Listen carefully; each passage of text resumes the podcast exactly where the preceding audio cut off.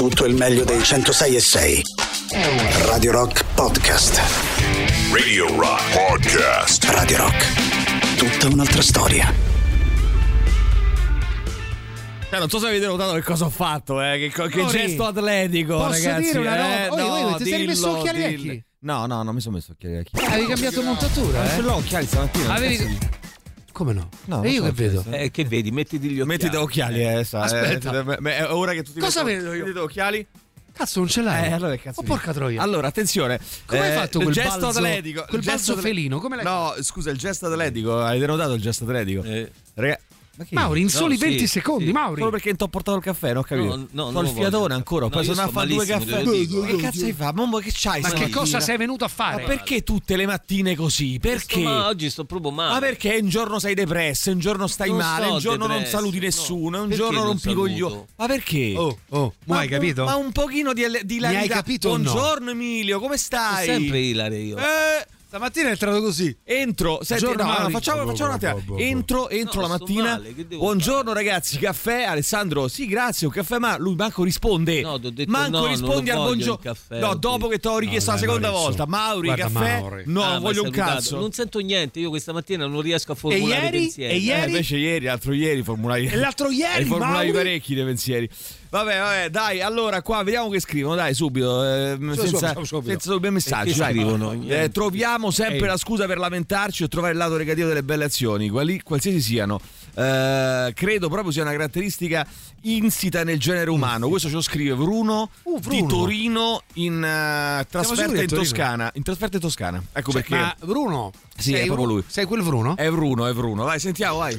C'è da fare una precisazione però che le università americane ti fanno di pagare, ci stanno queste rette di a 60.000 euro, 60.000 dollari scusate, Eh. l'anno, però ti danno tutto, alle volte anche vitto e alloggio, c'è il campus, non paghi un cavolo, Eh, eh, non so che puoi pagare. un esame che dà tutto a Non so, disposizione 60.000 euro culo, quello che lavori, lo lavori con i soldi dell'università, Ehi, scusate, ecco perché molto spesso anche eh, l'università si prende profitti sui brevetti e tutto quanto. Allora, ieri Italia sono stato, così. aspetta, devo dire, ieri sono stato di nuovo in banca e ho parlato di nuovo con quella alta dirigente della Unicredit, eh, la quale mi ha detto: Guarda, sto sentendo tutti i giorni la trasmissione.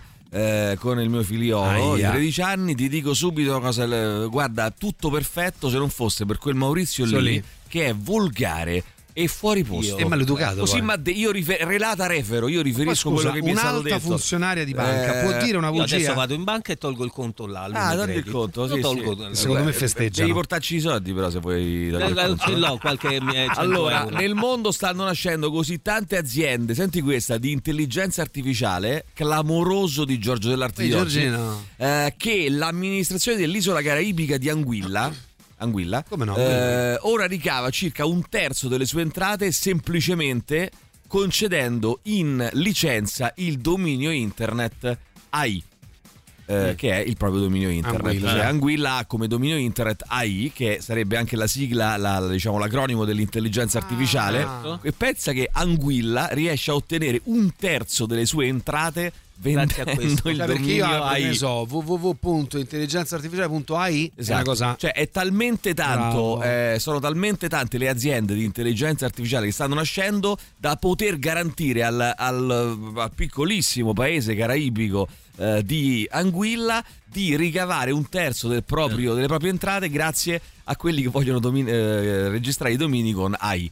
eh, che, è, che- cioè, credo che sia una cosa che la dice lunga su eh, dove sta andando in questo momento il mondo. Anche Generale gli investimenti, Vannacci eh? mh, è stato sospeso per 11 mesi con lo stipendio dimezzato per il suo libro Il mondo al contrario. Che poi non ho capito, eh, l'han- cioè, mh, sono arrivati adesso con questo provvedimento. Vabbè, ci hanno messo un Vabbè, po', ci hanno messo un po'. fanno diciamo sono anche macchine pubbliche, quindi secondo me eh, il procedimento magari è iniziato Sì. e arriva Eh, a soluzione comunque. Salvini è infuriato, eh, ragazzi. Grida Eh, al complotto, sì. ma Crosetto gli risponde a tono. Eh, Crosetto gli risponde a tono. Che gli risponde? A tono, a tono. A Poi dopo te lo dico subito. eh, Tra pochissimo indagheremo su cosa gli risponde. Anzi, no, 3899 106 600 su cosa risponde Crosetto a, ehm, eh, a Salvini. Crosetto. E poi lo avremo qui, Crosetto, a raccontarci cosa risponde a Vieni, Salvini. Crosetto, Vai, vieni. sentiamo. sai, il rumore della felicità era Arnoldo! Bene. Allora, eh, intanto ritorno degli Oasis, notizia di ieri, fonte Dagospia. Eh, bene, non se ne fa nulla, non se ne fa nulla. Mio fratello non vuole. Passano gli anni, ma non gli scazzi fra fratelli Gallagher. A proposito di Liam Gallagher che abbiamo appena ascoltato fra le novità. Ehm, Liam chiude le porte per l'ennesima volta una pace con Noel e affonda il colpo. Io bevevo, io bevevo e anche lui. Ma a un certo punto Noel si è trasformato e ha deciso che la vita da rockstar non andava più bene. Tutto questo per andare a suonare con uno che ha aggredito la fidanzata. Direte che sono arrogante, ma. Clicca qui. 38, 99. Vabbè, ragazzi, che devo dire? È così, vai. 11 mesi sono il tempo che ci hanno messo a leggere un libro. Ah, sì, forse dice, volevo leggerlo prima per bene. Crosetto elencherà tutte le lingue che si parlano in Africa più tardi, quando lo avremo Sì, nostro ospite. Eh, oh, sinceramente, anch'io ricordo un eh, forte stress eh, da scuola. Probabilmente i problemi diventano più piccoli nella nostra mente quando cresciamo. Ho tre figli, per questioni legate allo sport, ho un ottimo rapporto con molti loro amici. E tutto questo stress e ansia fuori dal normale la scuola non lo- per la scuola non lo noto. Ci sta niente ci sta ma niente di diverso da quello che provo io. Gli studi di ansia di molti coetanei invece nascono, a mio modo di vedere, dall'essere continuamente in vetrina sui social- a subire giudizi senza avere reali possibilità di rifarsi. Eh, però lì lo studio è proprio su degli studenti, è fatto in tempo reale con rappresentanti di 230 che si parla, che si istituti. parla, raccontiamo. C'è una ricerca fatta da, sembra Unicef, un altro studio di una sorta di eh, simposio fatto con migliaia di studenti di 231 istituti e in un sondaggio in tempo reale è uscito fuori che il 75% di loro eh, vive situazioni di fortissimo stress legate anche a crisi di panico legate appunto alla- all'attività scolastica e allora ci stavamo chiedendo ma in passato se ne parlava di meno oppure è cambiata la società, si è moda- modificata la sensibilità e essere oggi uno studente è diventato più complicato se prendiamo poi il caso della sostituzione del voto numerico C'era con i giudizi, articolo anche su. Repubblica ieri su questa cosa È qua. di Repubblica il, sonda- il Ah, eh, ma eh, il giornale chi ha buttato? Buttato te? Sta là, dentro Ah, no. al secchio. Me l'hai buttato Lo tu? prendo? Eh, perché c'erano un paio Lo di prendo. articoli interessanti su Repubblica di ieri. Dovremmo. Forse il problema non è la scuola, ma è proprio Dovremmo recuperarli. insito nei ragazzi di oggi perché Eh, forse sono più, più deboli. ma forse il problema è la scuola. non- Allora, non intanto so, ti leggo, Anche perché anche il mondo del lavoro è fatto di competizioni, per cui dovrebbe essere una cosa che nei limiti dovrebbe essere eh, gestita o comunque Ok. dovremmo imparare a Allora, a dopo gestire. l'inchiesta sulle spese pazze, quella li- sull'istigazione all'odio e la querela per diffamazione della pallavolista Paola Eno, Egonu, eh, Roberto Vannacci è stato sospeso per 11 mesi con stipendio da 107.700 euro lordi l'anno, eh, dimezzato, quindi eh, stipendio dimezzato per 11 mesi, per la pubblicazione del suo Il mondo al contrario. Avrebbe dimostrato poco senso della responsabilità e compromesso il prestigio e la reputazione dell'arma. E Eh, questo essere- la scusa per entrare in politica. e ci può stare, il generale pre- presenterà ricorso del pensiero garantito a tutti, militari compresi. Mm, eh, scusa, il ricor- eh, presenterà ricorso perché ritiene che la sanzione vada contro il diritto alla libera manifestazione del pensiero garantito a tutti, militari compresi. La notizia ha fatto infuriare eh, Matteo Salvini che vuole candidare Vannacci alle europee. Siamo al ridicolo, dice, dice Eh, Salvini. hai ragione, ma Salvini. il ministro della difesa Guido Crosetto gli risponde a tono: La sospensione è il risultato di un procedimento partito mesi fa, non ha nulla a che vedere con la politica, tant'è che, ricorda il ministro, Vannacci può candidarsi. Crosetto ha aggiunto che. eh, per quanto eh, quando tutto sarà noto, magari i commenti saranno più appropriati. Per quanto mi riguarda, tra un po' finirò le guance da porgere. Dice eh, Crosetto. Nel frattempo, su domani Vannacci fa litigare tutti, sempre di più sia nella maggioranza sia all'interno di Fratelli d'Italia. Meloni è furiosa nei confronti del ministro Crosetto. Anche lei lo considera il vero regista di questa operazione. Non è un mistero che la Premier veda in Vannacci un pericoloso competitor. Addirittura. Sì. La punizione viene vista come una persecuzione che non danneggia, bensì favorisce l'immagine del generale. Per calcolo politico, insomma, Meloni avrebbe preferito che la storia finisse nel dimenticatoio, cioè lei avrebbe voluto farla finire nel dimenticatoio. Crosetto se l'è legato al dito, ha orchestrato, secondo Meloni, eh, questa sospensione con eh, dimezzamento dello stipendio e Meloni è incazzata perché de- con, con il suo eh, Crosetto, cofondatore con lei del partito Fratelli d'Italia, perché dice così gli hai dato più più visibilità e, e la possibilità fa- di fare poi la, la vittima. Vabbè, vediamo, dai, intanto arriva Brian Chatten, questa è Fairlies. Radio Rock Podcast. Allora, intanto che cerco l'articolo su Repubblica di ieri sulla scuola eh, e sui ragazzi, secondo me lo stress ai ragazzi gli ha dato la vecchia Megera che ha regalato i soldi, sta stronza. Chi è, oddio? C'è una Eh, signora, abbiamo fatto sentire oggi, no? ci chiedevamo qual è secondo voi il rumore Megera. della gioia, perché Mm. ieri è uscita questa notizia per cui eh, una signora, una dottoressa, Dottoressa. ex professoressa di una scuola di alta medicina di un college nel Bronx, New York City, eh, ereditando i soldi dal marito a- che è un grandissimo finanziere di Wall Street, ha donato un miliardo di dollari a questa università e c'è il video in quan- Ah, sì. quando lei annuncia questa donazione, il fatto che le tasse sarebbero state gratis per tutti, c'è un boato di questi ragazzi, questi studenti gioiosi proprio perché sanno che potranno permettersi di stare lì senza indebitarsi Bene. e insomma ci chiedevamo questo se il rumore Sì. della gioia fosse Sì, quello. accomunabile a qualcosa. Allora, mia figlia fa due volte a settimana judo, una volta cavallo, un'altra volta musica. Sì, e quattro il fine settimana andiamo sempre da qualche parte ed è sempre sommersa dai compiti. Aveva dei problemi a scuola, al che un attimo ci siamo fermati e ho detto, ma sta ragazzina, del preciso, quando è che gioca? Perché ha otto anni. eh, Dice, "Sì, esempio. non ho diritto di giocare. Le abbiamo tolto degli impegni e magicamente poi dopo tutto migliorato. Bene, allora, eh, ciao ragazzi, allora Danilo, fa conto che abiti negli USA, tua figlia o figlio vuole andare all'università, i requisiti ma tu non te lo puoi permettere. Ecco, la signora ti avrebbe risolto il problema con una borsa di studio, Eh, avrebbe già. fatto felice te e tua figlia o tuo figlio.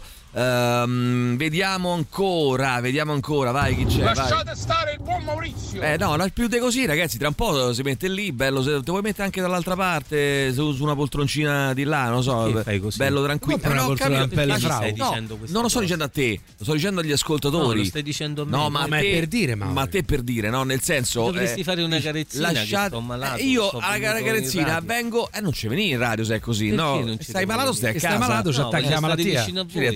Malattia. Certo. Allora, successe la stessa cosa con il TV, punto TV delle isole Tuvalu, eh, che ebbero un grandissimo seguito perché poi tutti registravano i, eh, i domini punto TV eh, o punto FM c'è anche, eh, punto FM. Mauri, eh, mangiati, ci scrive Valentina, un buon piatto di ditalini al burro che ti rimette in sesto tutto. Sai che... Al burro o in brodo? al burro, in brodo al burro. Eh, sai che po- pochi ditalini per me questo quest'inverno. devo dire. Io di solito quando comincia a novembre la mia minestrina di solida. ditalini, via. con i. de- eh, perché la mia minestrina solida invernale metto lì invece quest'anno. Sarà il fatto forse.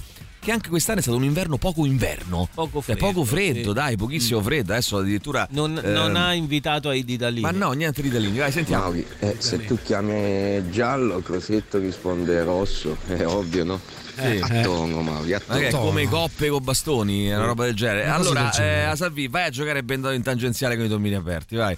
Eh, posso dire che la situazione dei ragazzi è, è frutto di genitori iperprotettivi? Questi ragazzi non sanno più nemmeno affrontare un problema perché ci pensano i genitori ad affrontarlo per loro. Alla fine arrivi al punto che o i genitori non hanno più la capacità o il tempo o altro per aiutare i figli e si ritrovano davanti a un muro ehm, perché incapace a ragionare con la propria testa. Eh, non l'ho mai letto e credo mai leggerò quel libro di Vannacci. Ah, ragazzi, il tempo nella vita è troppo poco eh, per sprecarlo leggere eh, il libro su di Vannacci. ragione. Abbiamo letto due o tre frasi estratte e direi che basta, ne avanzano. sì, Dedichiamolo basta. a cose un pochino più interessanti e un po' più belle. Sì, perché che ci diano bellezza. già- che ci diano... già Basta, dai. dal contesto, Dai, su, ragazzi. lasciamo perdere il Eh, dunque, vediamo ancora. Vai, sentiamo. Vai, vai, vai. Buongiorno ragazzi. Buongiorno. Al costo di essere puerile, per me il rumore della gioia è questo qua. Sentiamo. Ah, Ho è capito. puerile. È pu- allora, Eh, non è attenzione. puerile, eh? 3-8 Che vabbè, pu- è? ma possiamo essere puerili qualche volta nella vita? Ci possiamo permettere il Ah, lusso certo. di essere qualche Certo. volta anche un po' puerili, sapendolo? Eh. Perché no? Scusa, sempre se no, sempre adulti, Perché è adulti. puerile? Io non ho capito È, pu- che vabbè, è un po' pu- Mauri. Maurizio, te l'ha fatto capire chiaro e tondo, voglio fare sentire, guarda, è evidente, chiaro e tondo. Puerile, per me Eh. il rumore della gioia è questo qua. Vai, senti. Dai ragazzi, su, è più Ah, chiaro di così. Ma che applauso. No, allora, se posso fate fare sport ai figli perché è una grande scuola di sconfitta. Imparare a perdere, a cadere, a rialzarsi è il miglior modo per imparare a gestire eh, l'ansia. Ehm, dunque, comunque voi mi ricordate, scrive Alessia, il cartone Doraemon. eh, Pappagallo è Gianni il bullo, eh, Tirocchi è Suneo il lecchino di Gian, vaffanculo, Paniconi, va. ecco, Paniconi Eh, se, ma io non l'ho mandato questo è mandato- quello che appare. non l'ho lec- no, Ah, non l'ho a mandato a fare il fanculo culo io, tre, mandi a fanculo. lo facevano pure un'altra volta. Allora, ci Eh, vuole un però pochino di fare più i di, conti di con quello umiltà intellettuale. No, no, da questo punto di vista l'umiltà intellettuale me la lego al cazzo. Allora, perché benissimo. è proprio una, mia, un'espressione messa lì Allora. idiota senza valutare niente. Ma Quindi scusa, vai a fare in culo e una quattro. battuta. No, No, non è una battuta, vai a fare in culo dai. 5. E poi scrive Rosicone. Sì, Eh, sì, quello, quello è ovvio. Quello è sicuro. Comunque Panicone, non ho fatto il tempo anche a dire Paniconi. Paniconi è il po- sembra il povero Tobia che subisce le angherie dei due bulli. Eh, Eh, un se- po', se evidentemente è questo quello e che poi ride come gli- ascoltatori sto per- passiva se tu Alessia solo sapessi, se tu Alessia solo sapessi. Alessia, Eh, vieni in trasmissione e saprai. Vieni. Però Alessia Vieni sa perché ha notizie di prima Alessia. mano qui da interna a Radio Rock, quindi evidentemente qualcuno che ha, fatto una fuga di notizie, di questo pre- genere. in che senso? Eh, Attenzione. insomma, eh, attenzione. Attenzione. Attenzione, attenzione, va bene, dai, sentiamo chi c'è, vai, vai, Se vai. tengono i figli in una campana di vetro, poi quando gli levi la campana non sanno più che cazzo fa. Capito? E l'altro giorno parlavo con un padre che ha detto che non manda a nuoto la figlia perché, perché gli piace troppo l'acqua Eh. e sarebbe troppo spavalda e hanno paura, per carità, paura. Per carità, paura. Allora ci scrivono Sbavalda. Vespasiani invece è Doraemon. Eh, quindi Vespasiani, Doraemon. Io, Gianni il Bullo. Tirocchi su Neo il Lecchino. eh, Paniconi il povero Tobia. Che poi voglio dire, scusa un attimo. Tobia Adesso, no, ragionandoci un attimo. Ma quale Lecchino che mi dà sempre contro? Mi massacra tutte le volte. Eh, Eh, beh, beh, oh, Ma ieri- cosa beh? Cosa eh, dici beh? Questo atteggiamento eh, vita. l'altro. Giorno va L'altro detto. giorno l'ho Lecchino di che- insultato, scusate, eh. Cioè, Sì, boh, non lo vabbè, so. ma così Ma per cosa fare un beh, po' stai di zitto? A te, eh, devi, a te proprio ti permettono ancora di parlare, capito? Sto passivo aggressivo del cazzo. Tutto cioè, contro i genitori troppo protettivi che eh, cioè, i tempi sono pure cambiati cioè, mo io no- i figli non ce n'ho però mh, mi preoccuperei eh, ad esempio io andavo in bici fino a tarda sera e i miei non sapevano dove cazzo stavo che cazzo stavo a fare ma probabilmente ho rischiato di morire tipo 100 Ecco, volte pure questo non va benissimo, per- No, direi proprio di no. Ehm, Vorrei dire una cosa, ma va contro un posto dove collaboro, posso dirla? Ma sì. eh, Cioè, non è qua, però, eh. È No, allora, se non è qua va bene. Posso dire? Basta che non è qua. Allora, eh, non dirò il nome, Sì. però dico. eh, colla- eh, lavorando con dei ragazzi che fanno Servi? dei corsi. No, no, no, no, No. fanno dei corsi. Ah, ai ok? corsi. Eh, mh, come dire, penso che gli si chieda un pochino, gli si voglia riempire un pochino troppo il tempo. Io ho avuto una raga- ragazzina che veniva a fare il laboratorio Mm. che a un certo punto, stanca settimana dopo settimana, devastata sta ragazza, mi ha chiesto ma che c'è, ma che succede? No, sai perché io arrivo qui dopo che ho fatto la scuola a tempo pieno e, e l'allenamento di atletica, poi finito qui vado da un'altra parte. E io gli dissi, senti, di a mamma e a papà che ti ho detto io che non è necessario che tu venga qua, ma non perché... Ma perché, ma che cazzo, ma sti ragazzini li vogliamo pure lasciare un attimo, tipo Certo, dargli certo. un'ora di noia a casa, per esempio? Tra poco leggiamo anche il diario di Gaza eh, di Sami e di Rami, vediamo un po' come siamo messi. Allora, mh, c'è purtroppo un tema che riguarda secondo me eh, a volte l'analfabetismo funzionale, no? Io credo che certe volte magari siamo noi che non ci facciamo capire, altre volte È magari probabile. però c'è anche eh, una, una, eh, una forma di analfabetismo funzionale Eh, e a volte di analfabetismo anche vero e proprio, nel senso che eh, c'è qualcuno che evidentemente non conosce, eh, il nostro amico qua, eh, Barco, che non conosce il significato della parola insolitamente, perché lui mi scrive inverno insolitamente caldo, mi sa che dovete fare una trasmissione su questo tema perché sorprendente si sta sciogliendo e qua siamo ancora dietro le sensazioni. Allora, insolitamente non vuol dire sorprendentemente, vuol dire non solito, cioè è una cosa che non è tipica è dell'inverno, solita. il che non vuol dire che, non, che non- non sappiamo che c'è il riscaldamento globale, quindi non ho detto sorprendentemente o incredibilmente caldo, ho detto insolitamente, quindi ragazzi un minimo di ABC sulla, sulla lingua. Stamattina ripeto tutti contro tutti, eh, perché Bello! proprio così. Vabbè, andiamo avanti con i Green Day, torniamo fra poco. Radio Rock Podcast.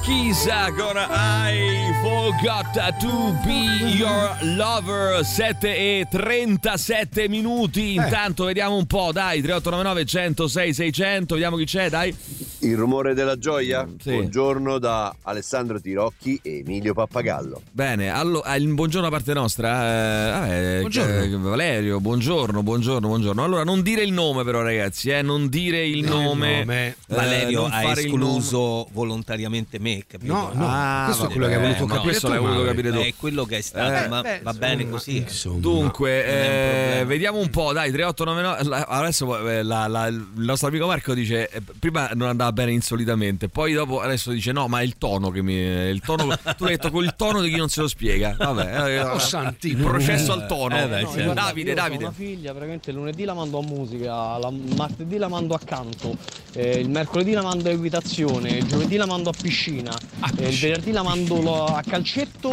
e il sabato la mando a pallavolo. Eh. E sta ragazza quando gioca? Eh non lo so, fatte una domanda e date una risposta, amico mio. Cioè, Eh, tutti contro fa- tutti. Eh, Via, via, via. È un'irritazione stamattina nell'aria terrificante. Tutti contro tutti. Sì, stiamo a seguire pure su Twitch adesso, cioè, ma eh, Mauri viene pagato per stargli a non fa un cazzo, no? Perché se cercate personale io ci riuscirei molto meglio a non fa un cazzo. No, e invece penso proprio di no. Perché ma- non fare un cazzo è proprio la Un'arte. mia specializzazione. difficile, tra l'altro? Non è molto difficile perché in realtà eh, chi ti sta intorno pensa sentiamo. che tu stai facendo delle cose, per cui è quella l'aspetto difficile. Oh, Non- intanto sui fatti di Pisa, Meloni difen- difende i poliziotti. eh, e Brava, lancia una frecciatina a Mattarella. Ieri nuovi scontri a Torino, ma questa volta ad essere aggrediti sono stati gli agenti. Una pattuglia è stata danneggiata da anarchici che volevano impedire l'estradizione di uno straniero. Domani a Mosca ci saranno i funerali di Navalny. La moglie Giulia a Strasburgo dalla sua ricetta per colpire Putin. Mm, 150 grammi di farina. Olio, eh, no, non lo so. Eh, La regione separatista moldava della Transnistria ha chiesto nuovamente eh, di- alla Russia di proteggerla, di essere annessa alla Russia. Sapete che eh, la mm, Sì, sì. Moldavia è, è divisa sostanzialmente in due dal fiume eh, che si chiama proprio Nister. Infatti, eh, Transnistria vuol dire la parte che sta oltre il fiume Nister. E eh, se voi andate in Transnistria, è complicatissimo andarci, eh, per esempio a Tiraspol, che è la capitale, eh, voi troverete una specie di enclave sovietica, proprio dell'Unione Sovietica, con falce e martello un po' dovunque. Loro sono dei nostalgici dell'Unione Sovietica.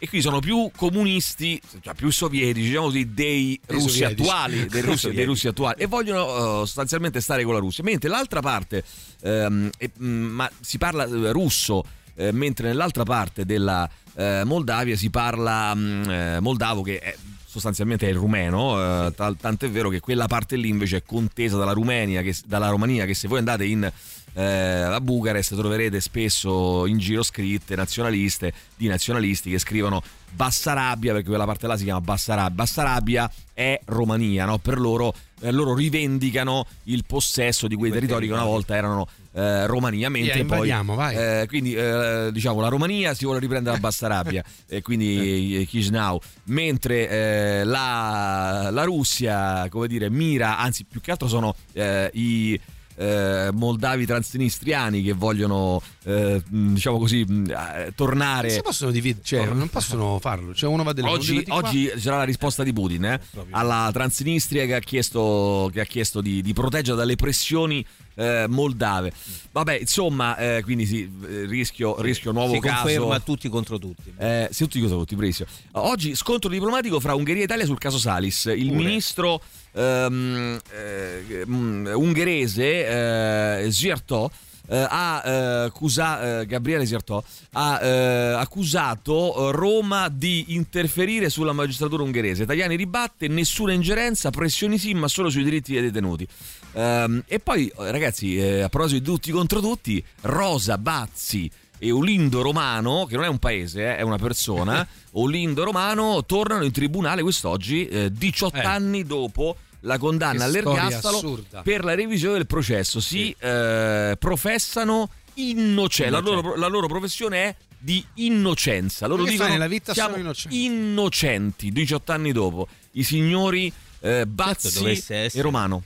Dovesse Beh, essere. ci sono delle in- intercettazioni dei carabinieri Sì, al tempo Sì. eh, in cui quella confessione sembra veramente molto pilotata. Mm. E quindi è proprio, stra- è proprio molto strano. Comunque non lo so.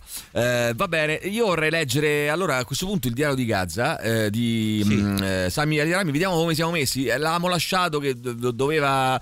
Eh, il piano era quello di. mm, eh, sembra, sai che sem- raccontato così sembra quasi un, un romanzo. Una fiction. Una o una fiction, fiction. E questa è la, vera, è la vita vera di tante persone, Esatto. eh, di tantissime persone. Quindi facciamocelo raccontare in questo eh, diario da Gaza. Se... Sì, assolutamente. Insomma, lo, se- lo seguiamo come stiamo cercando di seguirlo eh, quasi tutti i giorni, in modo che voi possiate essere aggiornati e che noi ci possiamo rendere conto umanizzando quello che sta accadendo e non solo leggendo dei numeri freddi in tv. anche sulle, proprio sugli umori, eh, sulle sensazioni delle persone a Gaza in questo momento. Allora, scrive Sami Elirami. Le mie figlie, spero, se ne andranno presto. Il loro visto egiziano e passaggio fino al Cairo è stato già pagato grazie all'aiuto di tanti fuori di qui che hanno partecipato con generosità a una colletta online. Aspettiamo solo che il loro nome compaia su una delle liste redatte due volte alla settimana.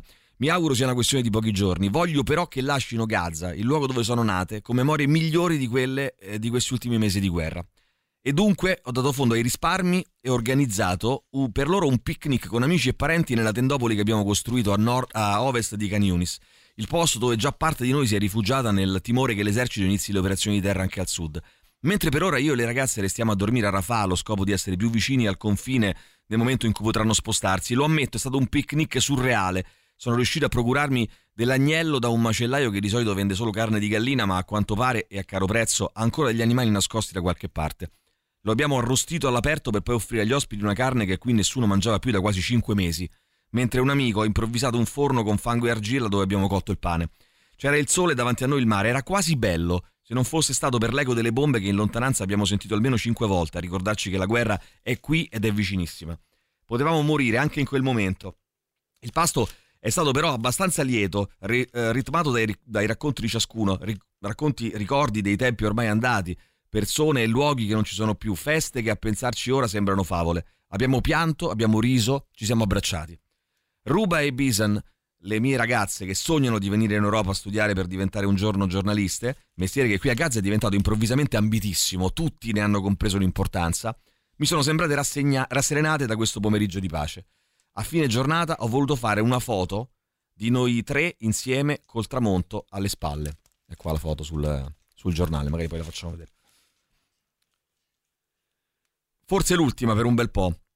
E per questo ancora più importante, per me e per loro. Cessati i bombardamenti in lontananza, mentre ancora mangiavamo, abbiamo visto arrivare nuovi aerei senza insegne. Per qualche istante è stato il panico, abbiamo avuto molta paura pensando che stessero per paracadutarsi prima dell'invasione. Dei paracaduti in effetti si sono aperti, ma a cadere dal cielo sono state casse piene d'aiuti, che la Giordania ha deciso di far arrivare in questo modo nella zona più affollata di profughi qui eh, a Can Yunis Ovest. Dentro ogni cassa infatti c'erano decine di buste nere, Ciascuna conteneva un pasto completo da tre portate per una persona. Chi è riuscito a prenderli ha fatto davvero festa, ma accapararsele non è stato certo facile. A decine si sono precipitati, ci sono, ci sono state anche liti, spintoni, forse anche peggio.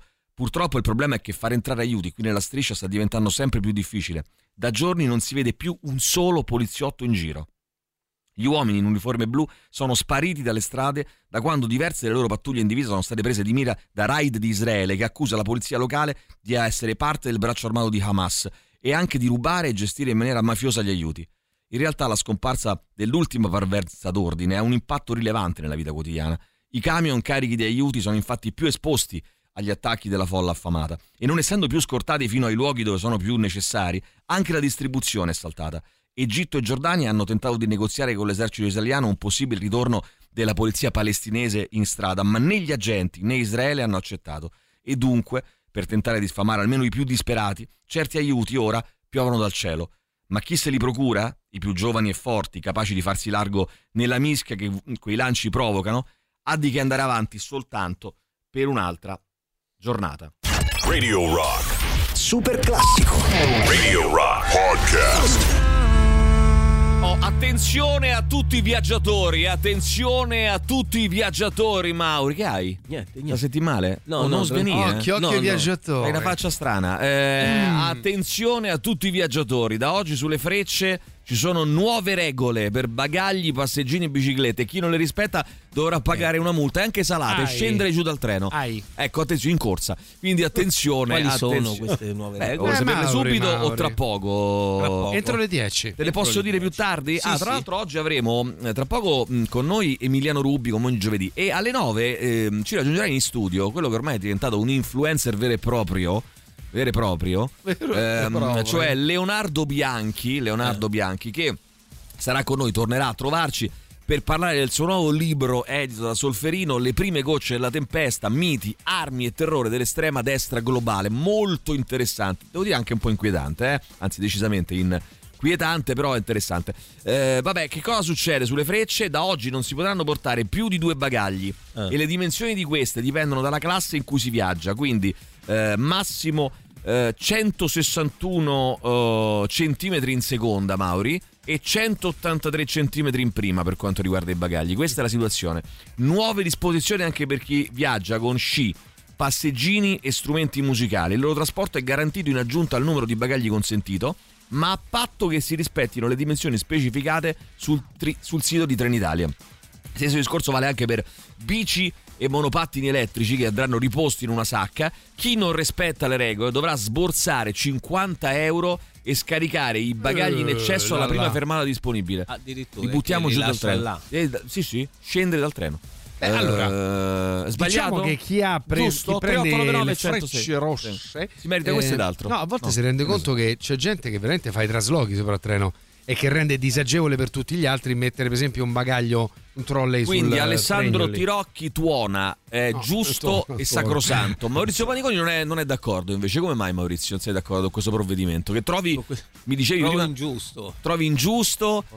Eh, no, che, Che vuoi trovo dire? Che ingiusto quello che vuoi. Vabbè, non però non piangere, Lo trovi ingiusto, ma lo trovi anche elitario, no? eh, elitario, Eh, sì. razzista, Sì, sessista. è vero, perché Razzista. c'è gente che non si può permettere di pagare un camion che gli possa portare il trasloco da Roma a Milano. così. Bravissimo, e quindi bravissimo. lo fa come Potete può ascoltare. Radio Rock e Radio Rock Italia direttamente dalla vostra Smart la citazione TV fa tramite Android TV e Amazon Fire TV Grazie. Stick. Grazie. Oppure da mobile scaricando l'app iOS o Android su Alexa e Google Home attivando la Sì. relativa skill Bravo. e sul desktop Sì. del vostro PC o laptop andando sul sito radiorock.it Bravissimo. o radiorockitalia.it Pure questo l'abbiamo fatto. E tu, Mauri, bravo, stai a guardare. Io- Tu, e Mauri, io sto a guardare. Stai a guardare. No, che è bravo. ma tu sei l'anima candida de, de Rock Sì. Show. Eh, Dai, come no. bravo, È Damiano Tommasi. Se non ci fosse Maurizio È il nostro Damiano Tommasi. non ci sarebbe nemmeno Radio Rock. Addirittura. Mi sembra un po' esagerato. Ma, però, insomma, sembra strano, però. Non è vero ragioniamoci. Maurizio non fa un cazzo, fa mille Ah. piccolissime Ah. insignificanti cose che tutte insieme reggono il programma. Ah, ricominciamo a masturbarsi. sta E, amico. e tra l'altro dillo, Allora- se tu, anzi, mi- la- la- di chi è il, il merito? Eh, Dillo. eh, no, infatti, Eh, giusto. eh, Allora, no. dov'è che trovo. eh, Gianluca dice: Dov'è che trovo il diario da Gaza? Lo ascolterei tutte le mattine da te, Emilio, sia chiaro. Ma la mia giornata non parte sempre così presto. Ti regalerò, non ti regalerò un pesce, ti insegnerò a pescare. Non ti dico, l'ho già detto tante volte, da dove è tratto il diario da Gaza, ma potrai ascoltarlo su queste frequenze anche in podcast. Bravo! Ascoltando il relativo podcast del The Rock, Sto- eh, The Rock Show. Allora, anche Maurizio è un influencer visto che sta male, dice Eh, giustamente giusto, vero, vero, questo è vero. Molto vero, è molto vero. Sentiamo, vai. Buongiorno direttore, come al Vabbè, solito questo catarra adesso. resoconto da Gaza Eh. mi fa venire le lacrime agli occhi. Eh sì. Eh sì. Io vorrei fare una domanda proprio da ignorantissima. Com'è possibile che le truppe israeliane possano impedire l'entrata Rafa dei camion di aiuti Eh, eh, umanitari? vabbè. Cioè, questa cosa io capisco tu, cioè, ho capito la situazione in cui fo- fondamentalmente Israele, il governo israeliano adesso ha, ha manforte praticamente sui governi occidentali, ma addirittura impedire gli aiuti, entrare Sì. gli, gli aiuti nel ter- nella striscia, io non capisco. Beh, eh, più che impedire, diciamo, regolamentare in maniera molto molto restrittiva. Li controlla. Quasi, sì, qu- però eh, li controlla in un modo molto molto Certo. restrittivo, Eh. quasi, quasi non, che non li fa Per passare. questo c'è chi insomma. parla di genocidio. Quindi, Esattamente per questo. anche. eh, dunque, mh, è bellissimo sentirsi leggere. Chi sei? Sabina Leram? Perché sentirsi leggere? Non ho capito. Eh, non lo so, forse hai letto il ma suo magari è messaggio. lui. Ah, forse ho letto il suo messaggio. No, non ho letto il suo messaggio. Lei, lei, eh, Fabi, lei? Fabi dice questo. Vai, sentiamo. Ma infatti mia moglie la domanda ce la siamo fatta e le abbiamo tolto quasi tutti gli impegni. Tu amico mio te la fai la domanda, ma io me li faccio mai cazzi mia. Ah, Attenzione, il dissing, il dissing tra Davide, l'ascoltatore, e Fabio. Bravo. bravo, Fabio. Allora, Olindo Romano è uguale a Sarri. Buongiorno. Lo sai che somiglia un pochino a Sarri? È Sarri. È Sarri, attenzione. Fateci caso. Vabbè, facciamoci caso, eh, se Sarri o Eh, no, no, hai citato Mattarella e non hai ricordato che è il capo delle forze armate. Hai Guarda, ragione, hai ragione, hai i- ragione. i- Hai i sbagliato. fondamenti Ho sbagliato, bravo, che bravo. con queste disposizioni manco Rocco Siffredi può prendere più il treno. Oh, dopo questa decisione di Trenitalia cantiamo tutti ehm, Fuck eh, Trains in Italia. Te la ricordi la mitica Eh, come Fuck no. Trains in Italia? Com'era? Eh, non mi ricordo più. Va bene, sentiamo, vai. Il rumore della felicità è. Ah, anche sì, eh, ma che quello di Cristina prima? Forse sì. Forse sì, o forse no, chissà. Eh, va bene, sentiamo ancora. Mm, Emilio, bravissimo narratore. Narratore. Stefi. Grazie, Stefi. bello, Bravissimo. coinvolgente. Molto coinvolgente, Emilio. Vai, sentiamo. Mauri è il nostro Damiano Tommasi, ti vogliamo bene Damiano. Mauri? Ma no, perché? Tutti al The Rock Stop. Vai, vai. vai. Maurizio, se vuoi ti regalo il pesce e ti insegno pure a pescare. Allora, era bellissimo No. sentirti leggere a me, capito? Non era Sì. infatti sentirsi leggere, non si capiva che voleva dire. Eh, beh, sentirti leggere. Vabbè. sentirmi. Vabbè, intanto molestie sessuali alla sapienza. Dossier bene così. shock, abusi sessuali per superare l'esame. Ottimo, no? Tra le 10 storie di violenza è il caso di una ragazza che non ha denunciato il prof per paura, che credo che purtroppo non sia solo il caso di una ragazza, Eh, ma infatti. sia il caso purtroppo di tante ragazze. E, e bisognerebbe parlare. Magari leggiamo questo articolo, poi sarebbe bello anche se uscissero, cioè sarebbe brutto se ci fossero, ma temo che ci siano delle altre storie e se magari le condividiamo insieme, magari troviamo anche un po' tutti insieme no? la forza per rompere questa, eh, questo orrore di questa roba veramente da, da- mh, da- da- mh, mettere proprio nel, nel dimenticatore del passato, da chiudere nell'armadio del passato e basta, no? e occuparsi di, di- di qualcos'altro di più positivo di più bello per il, nostro, per il futuro delle nostre università, dei nostri luoghi di studio, delle nostre scuole. Va bene, torniamo fra poco. Intanto ci sono i Vintage Caravan, il tempo di un caffè e rientriamo. Mauri, sindaco di Verona, tra l'altro, eh, ti vogliono sindaco a Verona. Ah, vado, Vabbè. eh. Qua, se Bandecchi può lavorare da Roma e fare il sindaco di Terni, tu puoi lavorare qua al The Rock Show e fare il sindaco a Verona. Sì, poi Verona a me piace tantissimo. È il nuovo Bandecchi. Benissimo, Vintage Caravan, questa è Can Catch You Off My Mind. Radio Rock Podcast. Con eh, Lars von Trier. ah, No, no, scusate, Last Frontier. Dunque, qualcuno ci scrive Gigi Bilancioni Lecchino. Attenzione, eh, oggi è il tutti contro due, la giornata del tutti contro tutti e quindi va bene così. Ma Eh, se vuoi funziona ti così. tocchiamo il pesce, poi tutti a pescare. Bene, allora, eh, tra pochissimo, tra pochissimo, il nostro Emiliano Rupi con noi e parleremo anche del, del libro eh, di eh, Leonardo Bianchi, Le prime gocce della tempesta, miti, armi e terrore dell'estrema destra globale, edito da eh, Solferino, quindi insomma eh, cerchiamo di capire un po', no? eh, che cosa rappresenta in questo momento, i motivi, le motivazioni no? per questa destra molto estrema che sta eh, globale perché praticamente lo diciamo un po' anche ieri, no?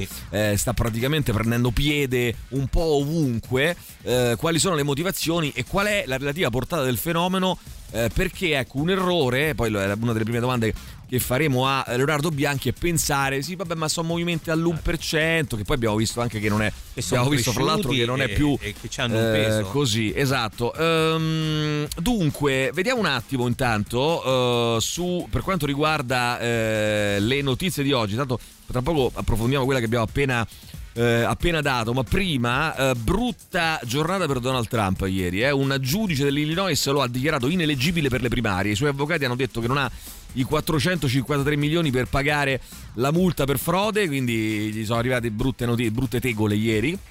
Però un'unica buona notizia, la Corte Suprema è pronta a ascoltarlo sulla sua richiesta di immunità. O poi c'è Monica Levinsky che torna in politica, non da stagista bensì da modella.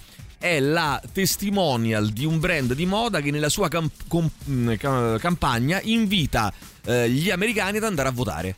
Quindi diciamo torna in qualche modo in politica facendo la modella, di, la testimonial di un brand di moda che invita gli americani ad andare a votare. Eh, questa là, per quanto riguarda ehm, Monica eh, Levinsky, ehm, poi ieri c'è stata anche la, la Serie A con i recuperi eh, in cui si è segnato moltissimo. Eh, il Sassuolo segna contro il Napoli, poi becca 6 gol, finisce mia. 1 a 6 eh, Sassuolo-Napoli, mentre mm, l'Inter batte eh, 4 a 1 eh, l'Atalanta e adesso è a più 12 addirittura sulla Juventus, quindi diciamo campionato eh, non, non che ci fossero dubbi, eh, però completamente ormai Diciamo che, insomma, quasi deciso. 12, deve succedere quasi che si addormenti l'Inter. Beh, insomma, impossibile, diciamo che è praticamente impossibile. Più 12 sono cioè, quattro partite che dovresti fare eh, zero punti eh, e gli altri dovrebbero vincere tutte e quattro. Quindi, insomma, gli altri, la, la Juventus. Quindi, insomma, va bene, mm, eh, vediamo. Intanto eh, vi leggo appunto questa cosa: piccoli errori quotidiani, quelli vissuti mm, eh, dalle studentesse della Sapienza, raccolti da sinistra universitaria. Ci sono gli abusi sessuali e quelli di potere da parte dei docenti, la discriminazione di genere nei confronti degli studenti trans e eh, quella da parte dei colleghi universitari. Eh, un mix esplosivo che le studentesse hanno riportato nel sondaggio con i nomi delle facoltà e le circostanze in cui gli universitari sono sentiti in pericolo. Riporta Romina eh, Marceca su eh, Repubblica. Uno degli episodi più gravi eh, tra i dieci ehm, di cui è venuta in possesso Repubblica lo racconta una studentessa. So che un professore ha fatto violenza su una ragazza, ma lei non ha sporto denuncia. Durante un esame lei piangeva per l'esito e lui le ha messo una mano sulla gamba dicendole che andava tutto bene e se voleva potevano parlare nel suo ufficio. È una cosa gravissima. Cioè, io non riesco a credere che nel 2024 c'è ancora qualcuno ancora che dice cosa. se vuoi ne possiamo parlare nel mio ufficio. Cazzo, cioè non proprio vai. Un altro caso, un professore di meccanica analitica e relativistica mh, si è masturbato durante un esame orale da remoto e ancora insegna la stessa materia e fa esami orali. È la denuncia di un'altra allieva che si augura venga individuata e mandato via. 2023 alla cos'altro deve fare di più, cioè, oltre che masturbarsi? Cioè, non so, cioè, non- è veramente Eh, paradossale, di fiducia sono arrivate 13 segnalazioni, troppo poche per una popolazione di 150.000 persone, perché poi il problema è anche questo. Allora, 13 sono, secondo me sono tantissime, tanto per cominciare, però è vero anche che purtroppo poi, come in tutte le cose, anche come gli algoritmi di Facebook, eh, queste cose vengono prese in considerazione quando si denuncia. E bisogna denunciarle tutte queste cose, però mi rendo conto poi che sai, puntare il dito e bisogna denunciare eh, vuol dire che non ti rendi conto c'è pure un aspetto delle difficoltà. Devi trovare, eh, certo, certo. cioè, però sarebbe importante, È no? importantissimo. E il sondaggio ne è una prova. Nei racconti eh, delle studentesse affidate a sinistra universitaria c'è un professore di latina che ha bistrattato una sua allieva durante l'esame. La vittima racconta: Mi ha insultata mentre guardava una partita di tennis prima che iniziasse l'interrogazione dicendomi di stare zitta e che portavo sfiga visto l'andamento. Bene. Lo stesso docente ha poi chiesto alla candidata di tradurre la frase Mi faccio mantenere da mio marito perché non lavoro in cui si nascondeva una discriminazione. Poi l'ha costretta ad abbassare la mascherina, così racconta la studentessa, potevo fargli vedere il mio sorriso per il voto. Quando la donna ha detto accetto 26, lui ha risposto ci mancava. In un'altra aula un professore poi segnalato si è rivolto a una studentessa trans per chiamarla alla cattedra con il pronome del sesso biologico facendo un misgendering e, ed è raccontato anche questo, nella stessa ora di lezione per fare un esempio di insiemistica ha detto che i gay sono un sottoinsieme fra gli uomini e le donne. Ma- ma, eh, boh, io non, non capisco, eppure l'università ci dovrebbero stare elementi eccelsi, eh. gli illuminati. La collega mi ha, confes- mi ha confidato che si è sentita in pericolo, eh lo credo. Lo stesso professore ha anche fatto una distinzione fra femministe isteriche e femministe che ragionano. La- le questioni di genere ritornano anche con apprezzamenti come faccia i complimenti alla mamma, de- detto da un professore a una candidata durante l'esame. Mi ha interrotta per dirmelo, io stavo, stavo parlando all'esame e lei mi ha interro- lui mi ha interrotto per dirmi faccia i complimenti alla mamma. Perché? Per- Fino ah, a- perché lei era bella. Eh, perché No, perché era molto rava in quell'esame. Eh. Fino a quello che racconta un'altra studentessa, esiste un gruppo Telegram composto da soli ragazzi della Sapienza, hanno fatto la classifica delle più belle, oh, come alle scuole elementari, forse manco più alle elementari si fa sta cosa, no, forse si fa ancora, la classifica dei più belli. Eh, un'altra le- eh, ragazza neolaure- eh, laureanda racconta avevo chiesto, avevo chiesto la tesi con un docente di filosofia a Villa Mirafiori quindi la sapienza Sì. filosofia a Villa Mirafiori. Un giorno lui mi chiede di aiutarlo a gestire gli studenti in fase di esame. Non ero nemmeno laureata ma nella mia ingenuità pensai che fosse una dimostrazione di fiducia. La studentessa arriva in aula e trova anche una collega. Con lei flirtava apertamente ricoprendola di complimenti e attenzioni io sono stata trattata come un fantasma umiliata mi fece lavorare all'aperto nonostante ci fossero 40 gradi e facessero allusioni eh, sgradevoli. La studentessa ricorda una sensazione di paura, avrei voluto reagire ma dovevo ancora laurearmi e avevo il terrore che mi avrebbe creato problemi con la discussione. Alla fine della giornata l'allieva è tornata a casa e ha pianto per tutta la notte. L'indomani ha scritto una mail al professore, inventai una scusa e gli dissi che non avrei più discusso la tesi con lui. Quindi lei magari voleva discutere la tesi in quella materia e ha dovuto rinunciare, ha dovuto rinunciare perché non si sentiva a suo agio a, a- a portare avanti la tesi di laurea con questo professore. A voi vi sembra normale sta cosa? Allora, que- queste cose sono gravi a priori, no? Cioè, sono gravi proprio per natura, perché hanno una natura di gravità.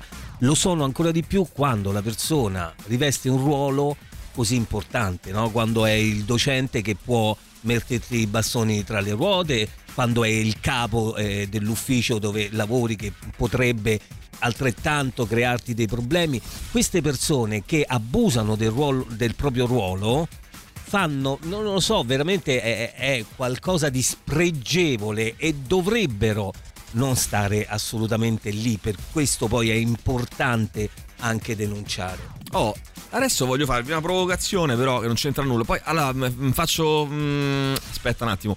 Faccio, faccio una, una- apro una parentesi, no?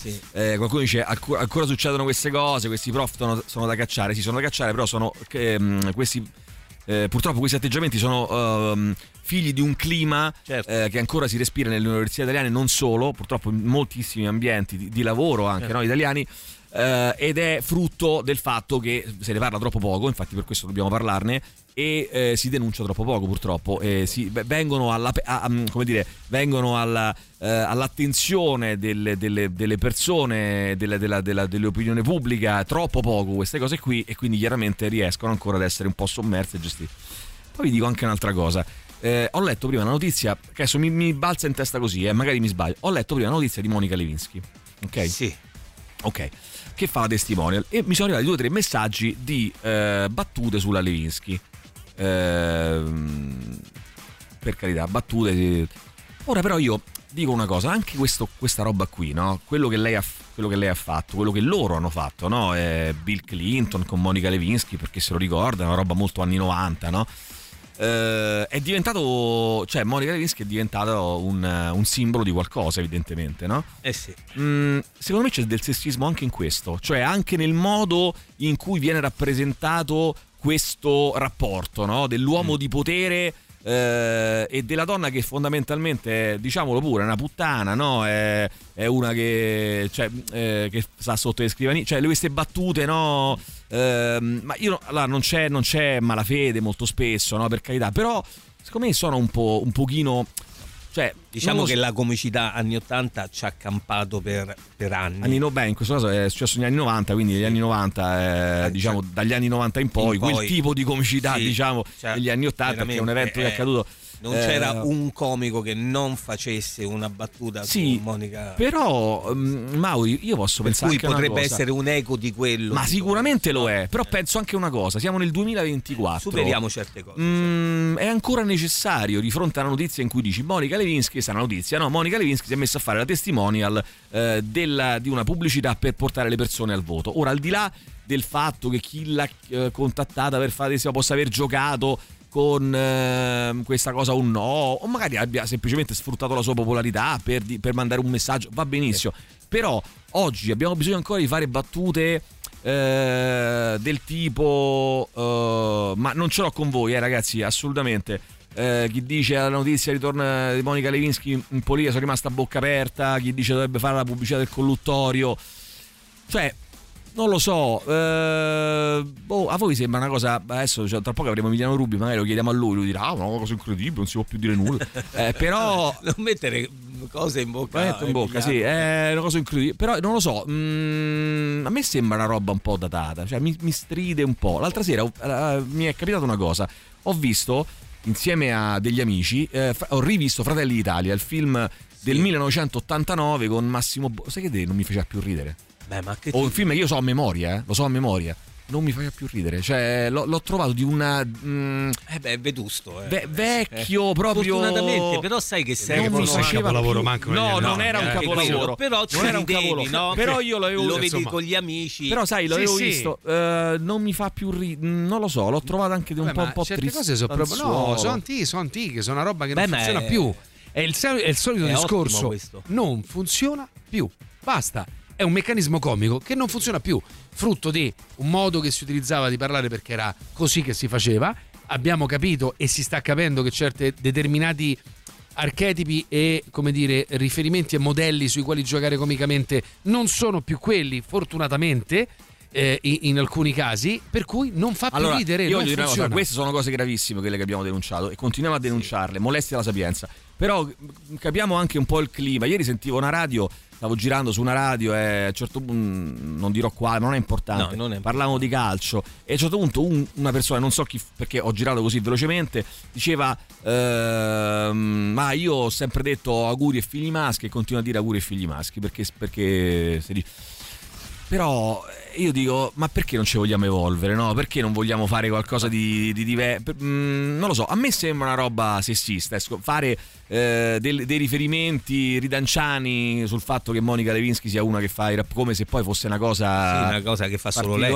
che fa solo lei, eccetera, eccetera. Che poi Lewinsky mi scrivono è una presentatrice e scrittrice se non sbaglio. Sì, tra l'altro poi è prendere una persona appiattirla completamente, eh, tra l'altro anche questo, no? appiattirla completamente. Cioè voi immaginatevi sta, mm, sta ragazza, all'epoca ragazza, adesso una signora, che eh, tutta la sua vita deve, deve essersi sentita come quella che fa i pompini al presidente degli Stati Uniti, cioè quello è il suo Vabbè, ruolo. quella l'ha marchiata, è una cosa Ma, che l'ha ma dai, marchiata. Maurizio, magari tu puoi, puoi fare miliardi di cose nella vita e rimane quello. Questo vale per tante persone. E eh. quindi, eh, lo so, però io adesso Sì, sto sì, parlando no, di lei, nel dico di lei, cioè nel certo, senso, non mi so, mi sembra una cosa Bisogna veramente... pure crescere poi a un certo punto. Eh, boh, ditemi voi ragazzi, eh, se vi No, sembra no, una cosa normale. evolve, è quel discorso, fare no? delle poi battute di questo ti rimetti genere. davanti a un film degli anni 80-90 e non ridi più, fortunatamente. No, perché io, sai, ho e letto ti sta- rendi conto di No. aver fatto un percorso. Perché capito? io ho letto st'articolo. Molestia alla sapienza, il dossier shock, abusi sessuali per superare l'esame. Poi mentre lo leggevo, mi arrivavano i messaggi. Cioè, ti posso oh, dire una Orica cosa? Levinsky, il colluttorio. è? Allora ho pensato dentro di me, cazzo, però io sto a leggere questo. E poi, eh, cioè, sono un po' scordinata sta cosa, no?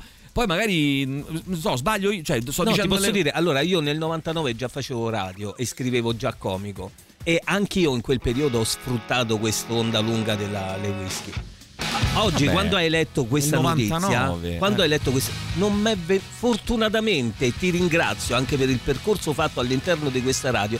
Non mi è venuta, non mi è sobbalzata in testa una battuta rispetto a questo argomento. Per cui si può cambiare, si può crescere e si può fare comicità in maniera diversa. Radio Rock Podcast. Oh, e vada bene, vada bene, non me la voglio prendere con eh, le persone che ho citato che hanno mandato questo messaggio, eh, perché l'hanno fatto sicuramente in buona fede, ma deve essere uno spunto di riflessione. Poi magari potrebbe essere uno spunto di riflessione, poi magari mi dite, eh, ah, sai, ci ho pensato effettivamente, oppure mi dite no, io sono d'accordo e per carità, continuiamo. Era una- uno spunto di riflessione. Allora, Marco dice: Questa è roba da cavernicoli, comportamenti ahimè legati a gente over 40 della mia generazione in giù. Eh, ho molta fiducia invece sotto questo punto di vista delle nuove generazioni. Sono sicuro che fra 10 o 20 anni, quando al posto di queste persone ci saranno i ragazzi post 2000, questi atteggiamenti non esisteranno più. Speriamo. Giulia ci scrive. Ci manda anzi un articolo sulla violenza di genere in ambito accademico. L'ambiente accademico viene riportato al secondo posto, secondo posto, subito dopo quello militare, per l'elevato tasso di molestie sessuali rispetto ai diversi settori di attività, con una prevalenza di almeno il 58%. Ma voi vi rendete conto della... ci sono persone che hanno, hanno potere, hanno il potere decisionale Eh. direi. su quella che potrebbe essere Poi quelli sono proprio carriera. circoli Eh. chiusi, cioè il mondo accademico da sempre è così, eh. Visto che la battuta sul colluttorio era la mia, se è stata sgradevole mi scuso, ma provavamo a chiedere a mille persone per cosa conoscono la Levinsky e penso che la maggior problema, parte Sì, sì. purtroppo è ignorante come me e la conosce per quella vicenda che l'ha portata alle luci della ribalta. Sì, sì, insomma. ma An- Angelo, ma non era. Io non, assolutamente non voleva essere un'accusa nei tuoi confronti. Eh, tu- siamo tutti quanti sulla stessa barca e dobbiamo migliorare tutti quanti, secondo me, giorno per giorno. Poi tu non devi chiedere scusa a noi, perché non è. eh, Secondo me, noi dovremmo chiedere scusa a noi stessi, cioè, come dire, eh, nel senso che dobbiamo cercare di capire se veramente, perché deve essere una cosa che, che uno, eh, come dire, mettendosi in discussione dice sì, effettivamente è un errore, oppure no, però non è che c'è da chiedere scusa, insomma, eh, ci mancherebbe altro, no, perlomeno non a me. Vai, sentiamo. Buongiorno ragazzi, Emilio, tu che sei un appassionato di Formula 1, che ne pensi della vicenda a proposito Eh, di molestie eh, di Horner? Che hanno fatto l'indagine interna alla Red Bull e l'hanno assolta. A me mi sembra una buffonata, no? È una Cioè, buffonata. un'indagine È una interna della buffonata. scuderia che rischia di perdere il suo team principal, tra l'altro ipervincente da 15 anni a questa parte. Mi sembra un po' una roba ridicola. Che ne pensate? Che ne pensi tu? Allora, è, è sicuramente una buffonata. Al tempo stesso, però, eh, non mi va nemmeno troppo di parlarne perché sappiamo talmente poco di questa storia che veramente parliamo del, per chi non. eh, eh, lo sapesse del team principal, cioè de- diciamo del capo della scuderia Red Bull, la più vincente eh, negli ultimi anni, quella di Max Verstappen, per, per intenderci, che è stato accusato dai media eh, diciamo in primis olandesi, poi di tutto il mondo, eh, di essere sotto indagine, cosa che poi la Red Bull ha confermato per comportamenti inappropriati nei confronti di una dipendente Red Bull, qua- al- alla quale lei avrebbe mandato del materiale eh, indesiderato. Si fa riferimento chiaramente Ah, delle foto, a, sì. a foto spinte, insomma, no? evidentemente, Eh, le cosiddette dick pic ehm, o, o altro, insomma, di, no- di non appropriato. Ma soprattutto per il ruolo che lui, è- che lui ha di sostanzialmente datore di lavoro di questa, di questa persona. Dopodiché è stata fatta un'indagine interna e l'esito è stato che no, non c'è niente da, da dire e quindi lui rimane al suo posto. e no- però non si è capito bene, cioè nel senso eh, questa storia come, come- lui si è sempre di- dichiarato innocente. Eh, che ne so, eh, non quindi sappiamo nulla, come posso commentare questa cosa? Certo è una cosa strana, insomma, indubbiamente, però eh, va bene, non voglio, non voglio commentare ulteriormente. Questi vintage caravan ricordano i Deep Purple, ma solo a me? Eh, no, l'hai scritto quattro volte, fra l'altro. Volevi Eh. proprio che lo leggessimo questo messaggio, va benissimo, eh, l'ho letto, eh, no, non solo a te, eh, credo anche a loro stessi, sono un gruppo però molto molto bravo, molto molto valido, secondo me che viene dall'Islanda. Mm, ma perché, scusate, l'umorismo di un Bonolis nelle pubblicità di poltrone e sofà, che ancora gioca sulla mm, pelata del tipo o le battute dell'italiano dei cinesi che spesso fate anche voi, fanno ancora ridere? Sono al passo coi tempi? Eh, no, ma ragazzi, beh, chi, è che ha, chi è che ha detto qua che Bonolis fa, fa ridere al passo coi tempi? Ci sono delle cose tipo di comicità al quale siamo ancorati tutti noi per certi versi, e però si ragiona sulle cose, poi si, non lo so, ci si pensa. Ehm, era Maurizio Catalani ed è notorio che sia un fascista.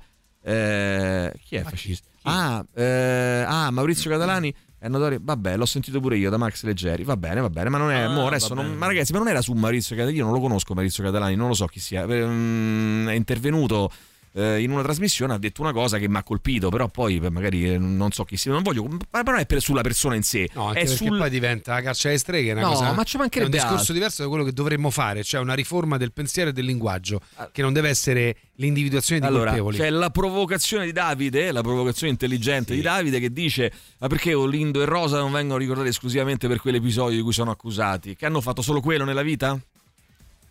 Ma secondo voi è serio? perché tu lo leggi ancora? Io leggo tutto, Maurizio, No, no, ancora. tutto, io tutto, leggo tutto. tutto. Io leggo vabbè, tutto. eh, sì. Eh, tutto quello che arriva io lo Ai- leggo. Tutto quello, che, tutto quello che riesco a leggere, naturalmente, inutile, perché ne sono da- arrivati. No, non è inutile. Non è inutile. Perché se c'è qualcuno che fa una provocazione stupida come questa, sono due possibilità: o è stupido.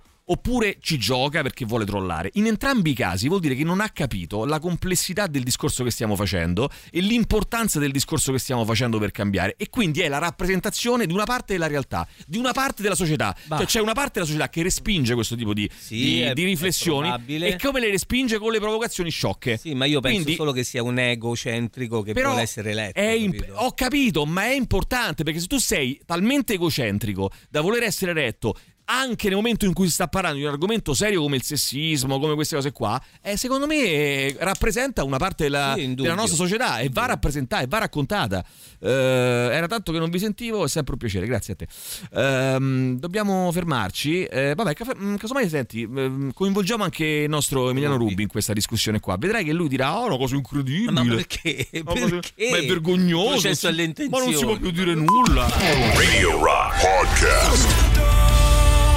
Sbagliato alle Moa che saranno protagonisti anche di un nostro evento molto molto presto al uh, Wishlist Club il 15 marzo eh, con apertura i Karma, band romana che è uscita l'anno scorso con il debutto Fammi Male, pubblica in anteprima per Radio Rock, quindi la potete ascoltare solo qua. Eh, questo nuovo inedito, tutto sbagliato. Allora, eh, io Ale te lo dico subito, chiaro e tondo, eh, quello che accadrà tra pochissimo, ehm, perché tra pochissimo succede qualcosa di molto molto particolare, nel senso che eh, quello che accadrà è, oh ma, so- senti, eh, oh, ma sono due cose diverse, che c'entra? Un conto sono le molestie che vanno condannate, un conto è questa cosa da walk, questa cosa vergognosa, eh, incredibile. Ehm, questo è quello che accadrà in questi studi fra pochi secondi. Non dire poi che non te l'avevo detto, vero, eh. sì. non dire poi Sì, che non sì, te l'avevo detto. però- Vediamo se conosco No, ma per bene. tutto, Sì, perdonami, però io così non prima di posso tutto, partire perché capisci eh. che c'è un problema proprio No, no, ma tecnico. certo, ma certo, il problema tecnico, però eh, è quello che accadrà tra poco, eh. È quello che accadrà, io lo dico. eh, Non prima di... Non prima di. Vabbè.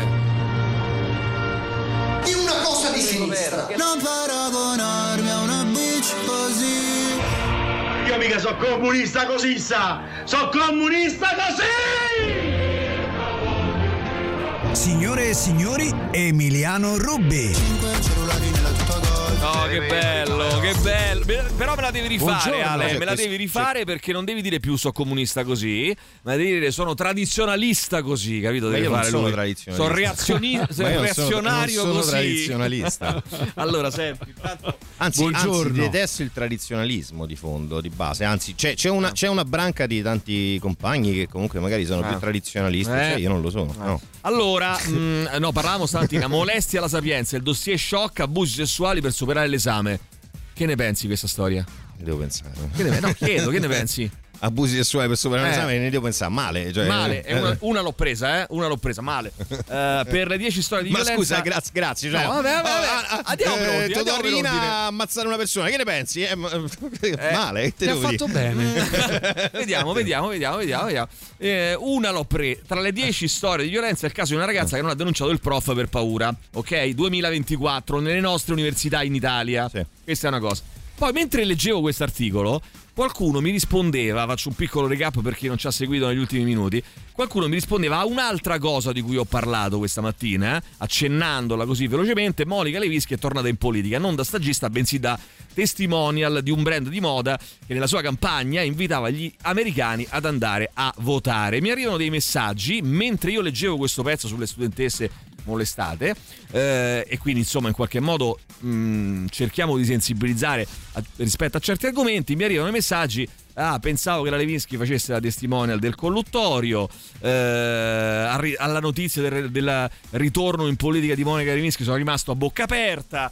E adesso il nostro Emiliano Rubi ci dirà che questo però è, è è ironia no non è, non è sessismo No, non è non che non, non- non è a parte che diciamo, la seconda Non si può più ridere, dire però, nulla. però, Ah, vedi, vedi. però ho detto che ti ha fatto ridere anche a te. No, però sì. sono rimasta però, aperta, però, però chiaramente la Monica Levinsky è nota per una sola cosa. E questo è il problema. eh, invece no, bisogna eh, eh, diciamo come dire andare a conoscere bene quali sono le, le idee della Levinsky. Cioè la Levinsky è nota al grande pubblico per un motivo, è che- Magari no, ma magari, ma magari eh, continuare a, a- a fare battute su una persona che non riesce, che ha scritto anche delle cose, che ha fatto anche dell'altro nella vita e che non riesce a Eh, ma- scrollarsi. ma, chi la conosce Monica. Levinsky? Le- Monica Levinsky si conosce per quella cosa lì, punto. Poi lascia stare che lei sicuramente viviamo- una bravissima persona. Perché viviamo in una società però- patriarcale in cui Ma Bill non c'entra una Clinton mazza la società è l'eroe patriarcale. che si va a fare una pompa nella studio ovale, nella sega, sala ovale e invece, sega, e la- invece la- Monica la Levinsky e invece Monica No, Levinsky ma no, a parte che Clinton. Clinton non era affatto un eroe, tant'è vero che c'era un problema di impeachment ai Eh, tempi per sì, questo motivo. mi pare che non- Non è andato- non Eh, sì, eh, anche perché si è, inventato, si si è inventato quella storia per cui secondo la sua religione un rapporto orale non era sesso, una cosa del genere.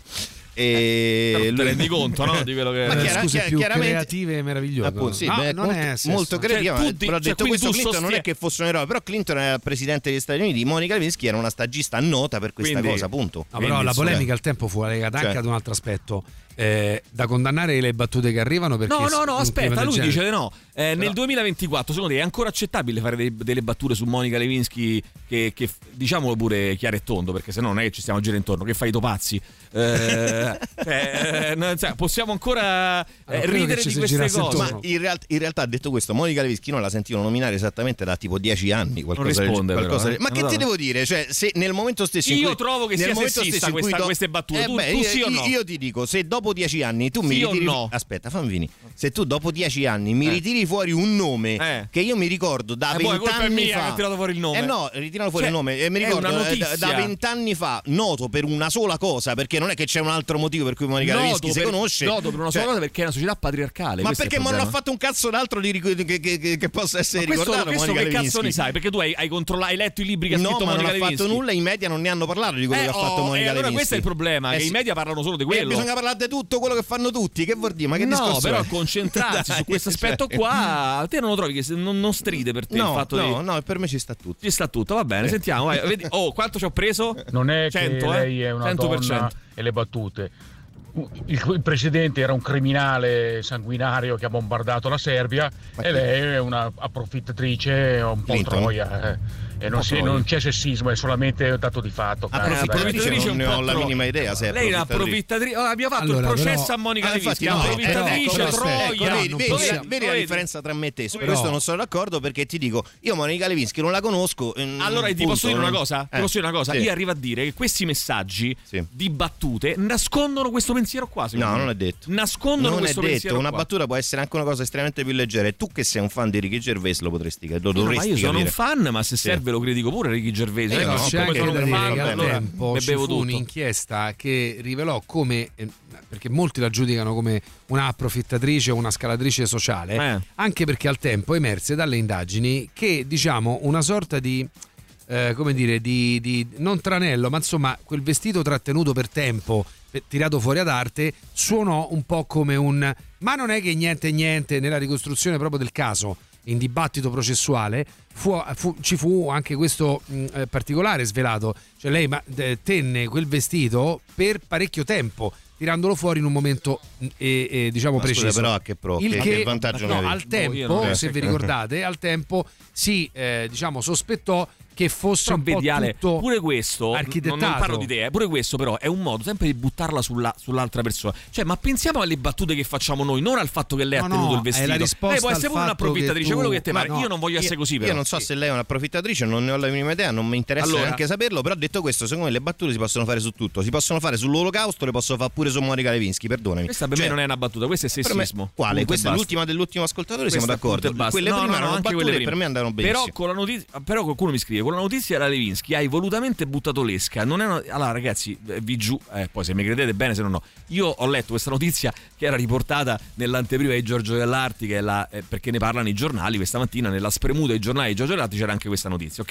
E l'ho letta tranquillamente senza aspettarmi che qualcuno di voi necessariamente scrivesse una Ma battuta. secondo me Monica Levinsky la gente battuta. la conosce per qualche altro Ma motivo? ma- la gente. Monica, io dico Monica Questo Levinsky, cosa ti viene in mente? Ti viene in mente? è parte del Ma problema. no, perché non la puoi conoscere Invece per altro, no- perché non è che ha fatto qualcosa di degno E di questo nota. ti deve portare cioè, a fare una eh. battuta su di lei? Ma se la vuoi fare, la fai. Eh, secondo me dire? è sbagliato E farla, perché? appunto. Perché? Perché, non, perché Cioè, la puoi fare sull'olocausto perché non la puoi fare su. Monica Ma non Levinsky. c'entra un cazzo. E quindi c'è- se fai le battute sull'olocausto sei antisemita. Vabbè, ma possibile che tu non riesci a distinguere una battuta sull'olocausto dal Eh, fa- da, da- da una, che- non può fare, battuta, da una non battuta Eh. su eh, una persona su un, su un, su un, eh, cazzo di, di- di- di- luogo comune che questa qua dovrebbe essere comune, una è che fa fare i una a destra e manca. Ma dai, No, a destra e manca, è successa a Clinton. È successa a Clinton. Eh vabbè, ma che vuol E dire? lei è nota solo per quello. Stai parlando di Perché una persona gente come te continua per... a fare queste battute? Ma Perché se io battute? Io non ho fatto nessuna battuta. è una notizia il fatto che lei abbia fatto una campagna pubblicitaria e eh, Eh, ma io dobbiamo fatto ritornare ness- io non un'altra ho volta su nessuna ba- quell'evento Io non ho fatto nessuna battuta. Oh. Però mi chiedo perché fa notizia che lei fa una campagna pubblicitaria se non per il fatto che viene ricordata solo per quello?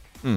Allora, Quindi non è strumentale anche allora, da parte certo, di chi eh, riporta la notizia di Monica Lewinsky? se no non ragazzi, avrebbe fatto nessuna campagna pubblicitaria. sul- eh, È nota per quello No, ma lei. l'altro, solo. ragazzi, qua noi stiamo Boh. sottovalutando pure un aspetto. Adesso io non voglio fare il moralista con Clinton, però eh, che ci possa essere una ragazza che per mille motivi X che non voglio indagare si innamora del presidente degli Stati Uniti d'America e può succedere Può per succedere, mille sì. motivi, ok? Questo la pre- prende sta ragazza avendoci un ruolo e si fa fare un rapporto orale nella sala eh, e, e poi, la- eh, e poi lei è una puttana cioè, No, ma eh, chi, chi l'ha mai detto? Chi l'ha mai detto? eh, ma, ma ragazzi, ma fare queste battute qui di, di dubbio No, uso no, sulla no. parte. No, ma come no? Ma no, eh, vabbè. no, un conto è una battuta su un pompino, un conto è dire a una Vediamo- persona che è una puttana, sono due cose Vediamo diverse. che ne pensano i nostri ascoltatori e ascoltatrici. Eh? Vediamo che ne pensa. Emiliano Rubi sembra un po' Sandro Canori oggi, scrive qualcuno. Eh, allora, Ah, per come so. sono vestito, Carlotta- perché sono tutto forse, imbacuccato. forse è quello. Eh, no, ho aperto io la finestra per far cambiare aria, che c'era un'aria veramente nauseabonda Eh, da, quel, è da, paniconi, quel, eh. da quel Maurizio che ci sta Pieno di germi, peraltro, Che ci eh. sta attaccando i germi. Germi. Eh, Carlotta scrive: Emiliano, sei proprio nell'ultima fase della vita dell'uomo, quella che tramite la presenilità fa seguito alla maturità. Eh, maturità, presenilità, senilità. No, no, Emiliano. ok, no, vabbè. ok. Eh, Carla, Emilio, ti ammiro sempre di più. Quindi, una giovane ragazza che si innamora del presidente è una troia. Credo, Chi l'ha dici detto tu. questo? Siamo messi malissimo. Ma non saper detto? distinguere fra sessismo e una semplice battuta è gravissimo. Bravissimo. Eh, bravissima. bravissima. Buongiorno, ma scusate, se invece a ricevere sesso orale fosse stata una donna ed a farlo un uomo, Eh. sarebbe diventato famoso per questo? Sì. Ne avreste parlato? Sì. Oppure ne avreste parlato per altri meriti di un uomo, No. non perché fa se, se un, se un uomo fosse diventato famoso per aver fatto un Stato. cunnilingus alla presidentessa degli Stati Uniti, tutti quanti parlerebbero solo di quello, ma chiaramente, ma di che devi parlare? C'è una persona che non ha fatto null'altro oltre a trovassero quello per qualcuno la- sotto la scrivania di Kamala Harris, probabilmente quel qualcuno quel diventerebbe qualcuno famoso diventerebbe per quello. famoso per quello. Famoso. Cioè, eh, No, Guarda caso noto. succede sempre al contrario, guarda caso. Eh, vabbè. Una perché cosa è più, è più comune. Allora, no, no, perché è una società patriarcale del cazzo dove un presidente degli Stati Uniti si fa fare una pompa del- nella sala Sì, orale. ma, ma- eh, ma magari pure questo, lì, però scusa. tu ora stai Ma se condannando. loro sono d'accordo a Eh, farlo, Se scusa, d'accordo, mi fai capire perché lui è cattivo. Ma non è d'accordo o non d'accordo, tu Se sei il fosse un presidente Stati loro. Quindi tu non ma non lo puoi tu, tu presidente non lo puoi fare, Se non tu Monica gioco lo- No, perché sei tu perché sei tu il presidente. E quindi lui non deve, non può. Non Se lei vuole, lui non me deve dire no. Non lì. Perlomeno non lì. Vabbè, non lì grazie tutti cazzo, è una quanti- questione di opportunità. Eh, però detto sei tu il presidente, lei è la presidente, sei tu il siamo, presidente. Siamo d'accordo, tu magari- ci deve quel principio di opportunità. Magari non lì, ma se capire- lei vuole, Eh, sono due adulti consenzienti, lui non può perché è il presidente, Ah, dai, poraccio, non si capisce. Eh, scusate, però è un falso problema perché effettivamente qui, cioè, se uno ha tirato fuori sta notizia della Monica Levinsky Mm. è solo ed esclusivamente per quel motivo lì. Ma io, io non l'ho letta per quello. Ovviamente. Far uscire Ma perché esce di Ma perché si parla di Monica Levinsky? Se io faccio un'associazione per un Io sono motivo d'accordo X, con te, però poi la poniamo male nessuno. ed è Cioè, poco credibile lei la critica. questo. No, Eh, ragazzi, ragazzi, è Sono un d'accordo con te, ma è no- poco credibile allora- la critica se la poniamo allora- così. allora, perché finisce no, nella spremuta dei sto. giornali. Ma non perché c'è sto, raga, è perché nei giornali è un- e quei scusami, giornali la tirano fuori per quel scusami, motivo. È un Eh. personaggio noto, ok? Per quel motivo va benissimo. Vogliamo adesso però eh, esce una notizia, non fare delle battute che rimandano a quella Ma che roba là vuoi ogni dire, Monica volta. Lewinsky che ha fatto Ma- Ma un'associazione? anche niente, eh. Volendo Ma si può anche infatti stare o dici zitti. niente oppure di Ma Monica certo, Lewinsky ma si si può ricordi anche quello. stare Perché è l'unica Come cosa che si ricorda di Monica pubblica- Lewinsky. Cioè, eh, non mi dispiace. A Fosse stato un uomo sarebbe stata la stessa dice cosa. Valerio sarebbe stata eh, comunque una troia lei secondo l'opinione pubblica e non c'è dubbio su questo. Ma questo Io non lo non so. capisco questa accezione negativa della parola puttana. Questa ha costituito una fiorente carriera su, quel, eh, su quell'atto. Secondo me è un genio. Vabbè, sentiamo, vai. Sì, ma state calmi, dai, su, state calmi. E comunque non è la, la stanza ovale, è la stanza orale. È adibita apposta per queste. Prima ho detto sta, eh, per sbaglio, lapsus freudiano, ho detto sala orale, va bene, vai. Rubi ci sei cascato, non te devi mettere a discutere con Pappagallo di sta roba, che è diventato un talebano. No, ragazzi. Emi- Emilio ormai, allora vi Eh, dico una cosa: sentiamo, dai, sentiamo. per, am- per amor di contraddittorio, sostanzialmente, ha abbracciato totalmente questa, questa purtroppo, questa stupidissima ideologia woke. Però in, la in ogni caso io sto L'ideologia lavorando- gender, I- i- no, l'ideologia woke, woke. eh, Gender parli come l'ho detto, io, eh, loro. eh, e io però sto lavorando dietro le quinte per ricondurlo all'ovile in qualche Va bene, modo, va farlo bene. tornare Ragazzi, buongiorno. Io ho lavorato all'interno dell'università, del, ehm, la mia tutor, ho fatto il dottorato di ricerca per tre anni, la mia tutor era una donna, è una donna, e una donna con due palle così, una donna che si è fatta tutta la carriera. È un po' sessista Ma comunque do- de- doveva, ha dovuto e deve ancora sottostare a determinate regole terrificanti all'interno dell'università. Cioè noi abbiamo fatto durante i tre anni di dottorato, abbiamo pu- pubblicato quattro lavori facendoci un mazzo così di ricerca sul campo, eccetera. La prima firma di tutti i lavori è del direttore del dipartimento. Bene, grazie Lorenzo. Questi casi negli ultimi anni questo, si parla questo- questo però temo che succederebbe anche se lei non fosse una donna, tanti cioè nel senso è sempre argomenti, così. patriarcato, eh, bullismo, catcalling, body shaming, di- eh, diversity, transessualità, eh, transfemminismo, eccetera. Questi temi hanno tante cose in comune, il rispetto e capire il prossimo. Se ne, eh, non ne acquisisci consapevolezza sei uno stronzo. Sì, però attenzione Valerio, la consapevolezza non è che tutti la acquisiscono allo stesso momento, perché se io l'acquisisco oggi no? Non posso dare uno stronzo a chi l'acquisisce domani. Cioè, cerchiamo di, anche di abbassare un po' i toni, no? Nel vorrei senso capire di cos'è il portare le transfemminismo persone. più che altro. Eh, vabbè. Eh no, port- vorrei capire cos'è il trasfemminismo. Vogliamo Eh. smettere di dire donna con le palle, intanto ci, ci E scrive infatti l'ho qualcuno. detto prima, però detto questo, transfemminismo vorrei capire Anche cosa dire una donna con due palle così è sessista, perché si associa Certo, certo. Il Alle coraggio, la, Allora. la forza all'avere lo scroto. Ciao Pappagallo, però gli stand up comedy fanno ride. Vabbè, fanno ride, dipende, non tutti e non sempre. Radio Rock. Super classico. Radio Rock Podcast. Allora, io non trovo così scandaloso questo nuovo, questa nuova dei Linkin Park che avete massacrato, già orribile, orrenda. A me non Eh, sembra. è una porcheria senza Non mi sembra, cioè mi sembra un pezzo dei Linkin Park che chiaramente era, una bis- era un brano eh, non, eh, non pubblicato sui dischi studio, non è chi- quindi chiaramente la miglior canzone di Linkin Park come eh, il 90% delle volte in cui si ritira fuori un, un brano da- da- dagli, dagli archivi di una band, però adesso addirittura definirla definire uno schifo mi sembra Eh, è eccessivo. è brutto. Poi se non ti Eh, piacciono i Linkin Park questo è un altro discorso. A me, eh. a me, eh, a onor del vero non fanno Eh, impazzire e allora, Park, però, tutto. però questa è più brutta di altre. Allora, volevo dare il buongiorno e il ben ritornato, ritrovato a mm, Radio Rock a Leonardo Bianchi che torna a trovarci per presentarci il suo libro Le prime gocce della tempesta, miti, armi e terrore dell'estrema destra globale, edito da eh, Solferino. Buongiorno Leonardo, come stai? Buongiorno. Tutto saluto bene? tutti, sì, grazie. grazie. Senti, innanzitutto ti voglio coinvolgere sulla questione che stavamo confrontando prima con qui il eh, borbonico, il reazionario, l'ottocent- Borbonico perché? l'ottocente- non lo so, l'otto- mi è venuto così, l'ottocentesco eh, medievale mh, Rubi, che ormai eh, è- sulla questione se- Levinsky posso dire ufficialmente che Leonardo Bianchi sta con me su questa questione, Eh, posso dire, tiro per la giacchetta. Leonardo, Eh, ci sì. dici un attimo che è la tua, la tua opinione sul caso Levinsky? Tra l'altro Sì, tu hai fornito un input molto interessante sulla questione Levinsky negli Stati Uniti. Ah no, certo, noi ancora siamo fermi agli anni 90, negli, Stati Uniti sono andati ben oltre, poi c'è stato il Me Too, eccetera, quindi c'è stata una riconfigurazione del dibattito pubblico e, e certe battute che sentiamo qua oggettivamente o non le si sentono più negli Stati Uniti o non fanno ridere, poi tra l'altro non fanno ridere in generale, cioè insomma sono passati 30 anni quasi, si potrebbe anche Allora io devo dire, Rubi ha riso. io, io ho letto, due, eh, Emilio ha letto due battute, una delle due mi ha fatto ridere. Eh, perché sei e triste. Non me ne vergogno e anzi sono Sei fermo agli anni 90. E io sono, Sei fermo agli anni e io 90, sono, feli- bravissimo. sono felicissimo di rimanere fermo agli anni 90 rispetto agli Stati Uniti che che- che hanno creato Eh. una caterva di danni, diciamo più Sì, o meno sì. da quando sono nati, ma negli ultimi anni ne stanno facendo ancora di più se Cioè, ti possibile. rendi conto, Leonardo? Parla come. Cioè, tra un po' come, sei. come Benigni non ci resta che No, piangere. stavo dicendo c'è- come Salvini, però insomma. No, vabbè, dai, adesso, adesso non No, lo, volevo, lo volevo provocare un pochino, però, però, però effettivamente eh, non si può più dire niente, è una cosa No, incredibile. no, no, no, ma io in realtà come sai cioè, so- sono completamente schierato, diciamo, da sinistra contro le puttanate woke che vanno negli Stati Uniti in questo momento, quindi Sì. da quel punto di vista, anzi, con Sì, me sì. sfondi una porta aperta. Vabbè, qualcuno dice che eh, Pappagallo si sta trasformando nella Lucarelli, non so bene per quale motivo, sinceramente, però vabbè, eh, va bene così. Potrei fare una battuta sessista, ma non la faccio, vedi, Eh, no, vedi evita. quanto sono woke anch'io. Evita, evita. Eh, dunque, vediamo un po'. E poi, sì, qualcuno dice: eh, Ho detto sala orale. Sì, vabbè, sarà stato un lapsus. eh, Anche il mio, eh, non c'è dubbio. Eh, mi dispiace eh, non essere arrivata in aeroporto, ci scrive invece Chiara, e non poter sentire il resto della discussione. Ma volevo dire pienamente d'accordo con Emilio. Al massimo sì alle battute, ma dipende categoricamente dal contesto.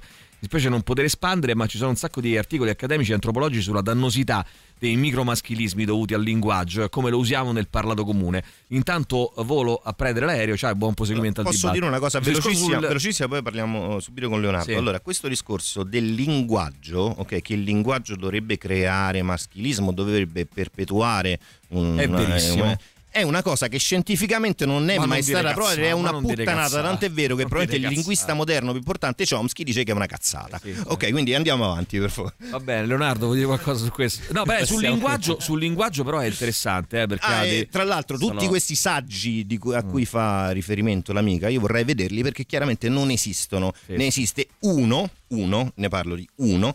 In cui sono state prese in esame pochissime persone. Va bene, va ok? bene. Tant'è vero che è stato sbertucciato dalla comunità Ti scientifica. faremo Ok, avere, andiamo avanti. ti faremo avere i saggi, i- gli, gli articoli scientifici. Leonardo, Fatemi se vuoi aggiungere qualcosa? No, io sono d'accordo con l'ascoltatrice. Beh, anch'io, anch'io, anch'io, ottimo, ottimo. Allora facciamo eh, la- dalla prossima settimana Leonardo No, ma noi Bianchi se- qua in studio. No, ma noi, ma noi te- se vogliamo possi- collegamento possi- possiamo decidere, possiamo anche decidere che è così e basta. Cioè, nel senso che il linguaggio crea maschilismo, che il linguaggio crea divaricazione, che il linguaggio crea tutto quanto, ok?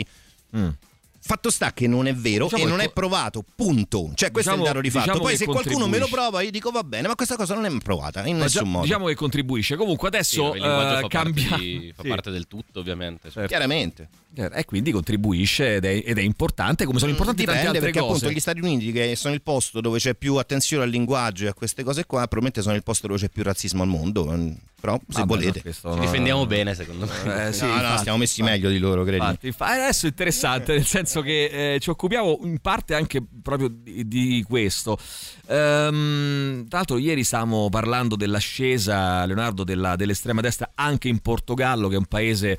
Ehm, che insomma diciamo che eh, non dico tradizionalmente schierato a sinistra ma insomma diciamo tra i meno eh, quelli nei quali la destra aveva attecchito meno probabilmente eh, il partito di estrema destra basta eh, è, è passato dall'1% alle proiezioni oggi dicono quasi il 20% le elezioni si terranno tra, tra poco insomma quindi è un movimento ecco vorrei partire da, da- da questo- da questa domanda eh, per te che è una domanda un po' retorica però insomma le prime gocce della tempesta il tuo, il tuo libro che esamina appunto eh, l'estrema destra globale. Per anni si è detto, però questa roba è una roba marginale.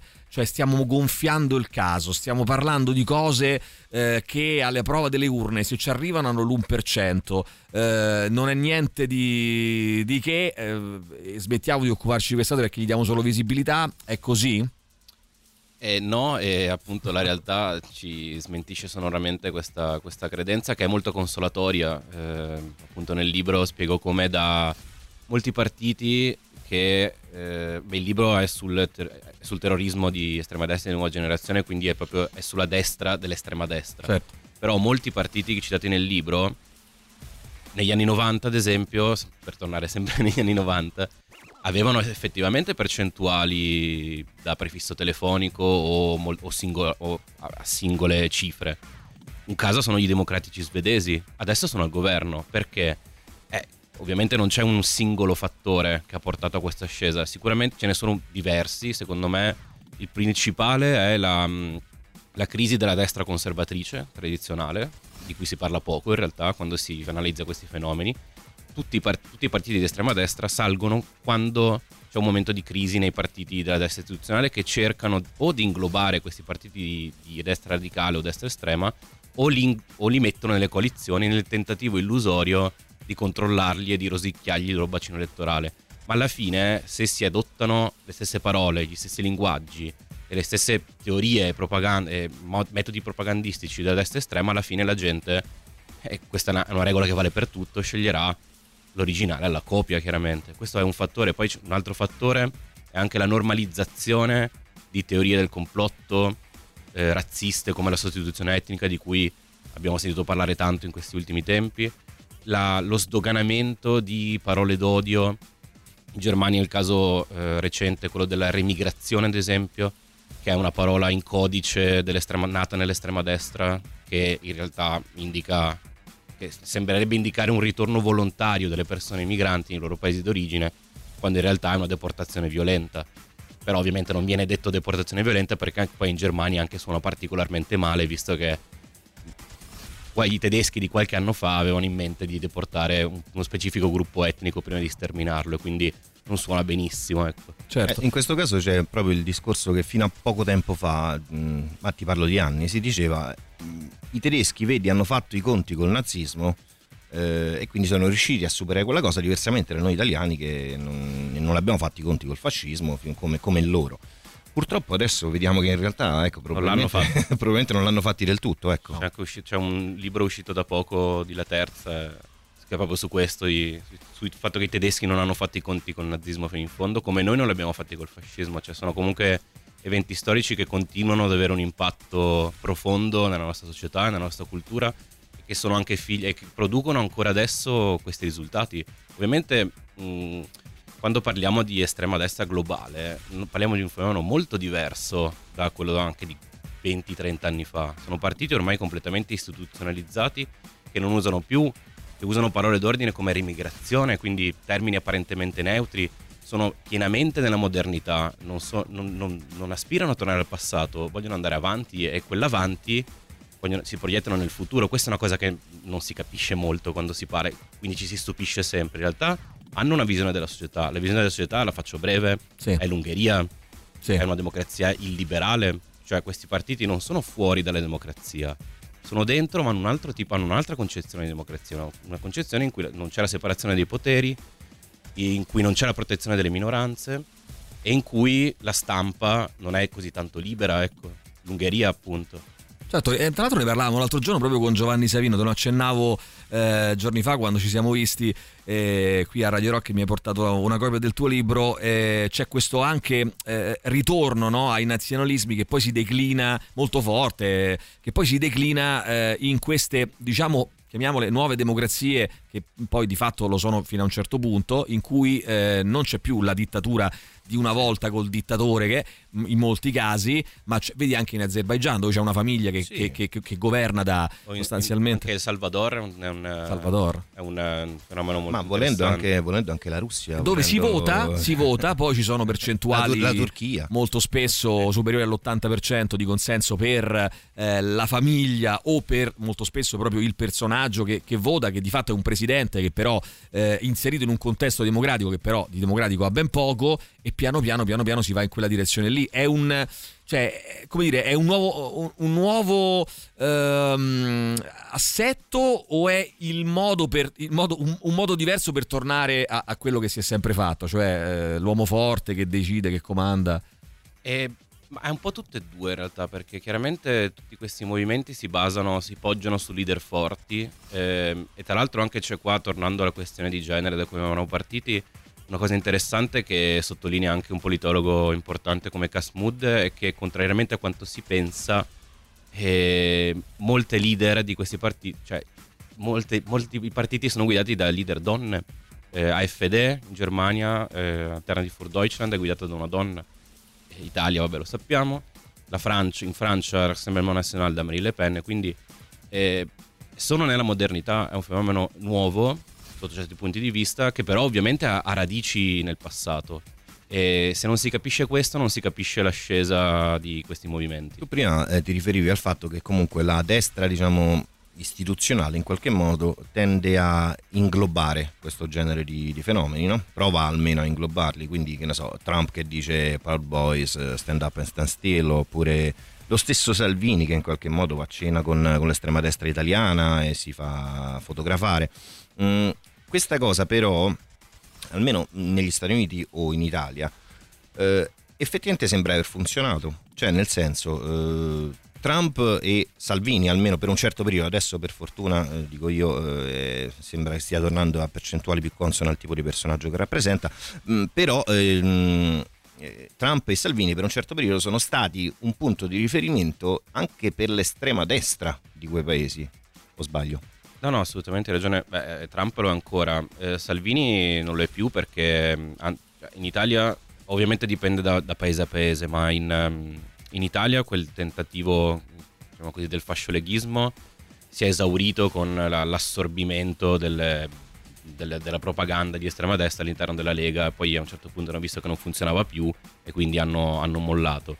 Eh, negli Stati Uniti invece la situazione è un po' diversa perché Trump ha, mm, ha sempre ammiccato, eh, sono situazioni completamente diverse da paese a paese.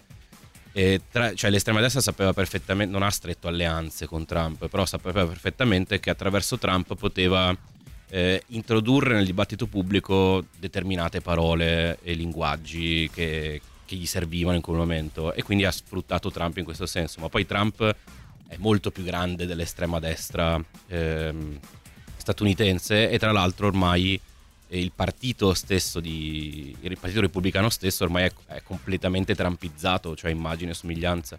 Un altro, un altro effetto di- del tentativo di inglobare l'estrema destra all'interno dei, dei partiti conservatori è quello di spostare decisamente a destra l'asse politico. E anche per tornare all'Ungheria Fidesz che è il partito di, di Orban quando Orban è salito al potere non era così, eh, era, anzi era sfidato alla, alla sua destra da Jobbik, che era un movimento di estrema destra che aveva anche un'ala para- paramilitare. A un certo punto Orban li ha superati a destra, cioè è andato a destra dell'estrema destra e quindi eh, e, e là è coincisa con la svolta autoritaria di, di Orban. Quindi Ricordo, sì, infatti, che Orban era considerato praticamente un Conservatore. Una sorta, sì, un conservatore, una sorta di democristiano Senti, di destra. Ci ecco. fermiamo un secondo che ascoltiamo un po' di musica. Eh, loro si chiamano Tempest. A proposito di, di Tempesta, eh, questo brano si intitola Captain World. Tu che sei Captain Blizzard su, eh, su Instagram, tra l'altro, grandissimo riferimento eh, perché insomma. Eh, credo siano in pochi aver letto tutto al comparire della gravità di, di Pinchon quindi insomma un gra- grandissimo riferimento lo trovate eh, Leonardo Bianchi su, su Instagram dove sei un vero e proprio influencer questa parola è diventata un po' un è diventata un po' un che perché vuol dire influencer tra le altre cose cioè nel senso c'è un, un limite minimo massimo di follower che dipende, possa avere- eh, tu sei un influencer Emiliano no, non lo- non lo sono più, lo sai. ho abband- adesso, ho abbandonato. adesso c'è la gara a, a- a No, chiamarsi io- fuori io- dall'essere eh, influencer Io, io è un anno e mezzo che non scrivo una mazza. Beh, però sei, quindi- sei comunque comunque c'hai i numeri, sei comunque un influencer. Se scrivessi numeri là influenzeresti. fermi, in ogni caso Leonardo lo è Vabbè. molto più di me. Tant'è, se volete- tant'è vero che i Pandori non chiamano me per, per fare pubblicità. Eh, vabbè, sarà quello. Se volete, comunque trovate eh, Leonardo Bianchi su Instagram. Torniamo tra pochissimo a parlare delle prime gocce della tempesta, insieme appunto a Leonardo Bianchi qui in studio con noi. Radio Rock Podcast.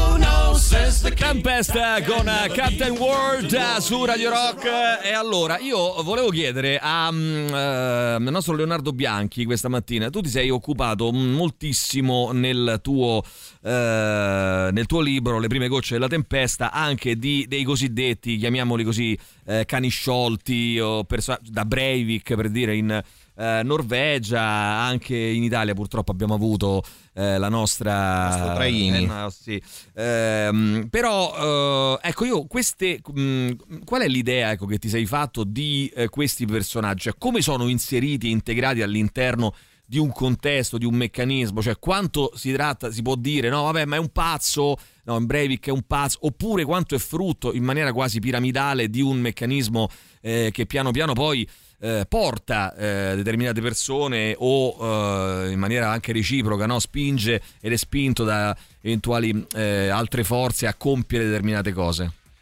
Allora, questa eh, è difficile dare una risposta univoca, chiaramente, perché si tratta di un fenomeno complesso, ma quello che ho cercato di fare nel libro è quello di proprio di sistematizzare ehm, un fenomeno e qua torniamo sul- sulla novità, che è completamente nuovo, è completamente diverso da- anche dal terrorismo di estrema destra e dalla violenza politica che abbiamo conosciuto in Italia durante la strategia della tensione.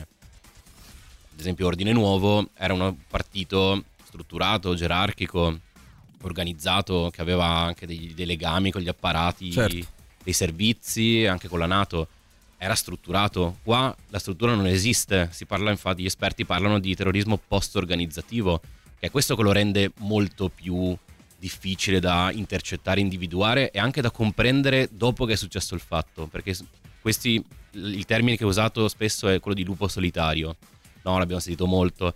Ecco, lupo solitario non vuol dire che sia, siano sole queste persone, Cioè, agiscono da sole e individualmente agiscono nel, nel luogo di appartenenza, nella nazione in cui vivono, eccetera, ma sono tutti connessi da un'ideologia comune, che è un'ideologia di estrema destra prettamente di stampo anglosassone, infatti si chiama anche terrorismo bianco, dalla difesa della razza bianca, frequentano gli stessi spazi online, che possono essere 4chan, 8chan, forum, eh, da cui sono nate molte sottoculture digitali, eh, dove c'è, non esiste la censura, tra virgolette, ehm, e, e poi soprattutto si radicalizzano sulle stesse teorie del complotto. Di nuovo ritorna la sostituzione etnica.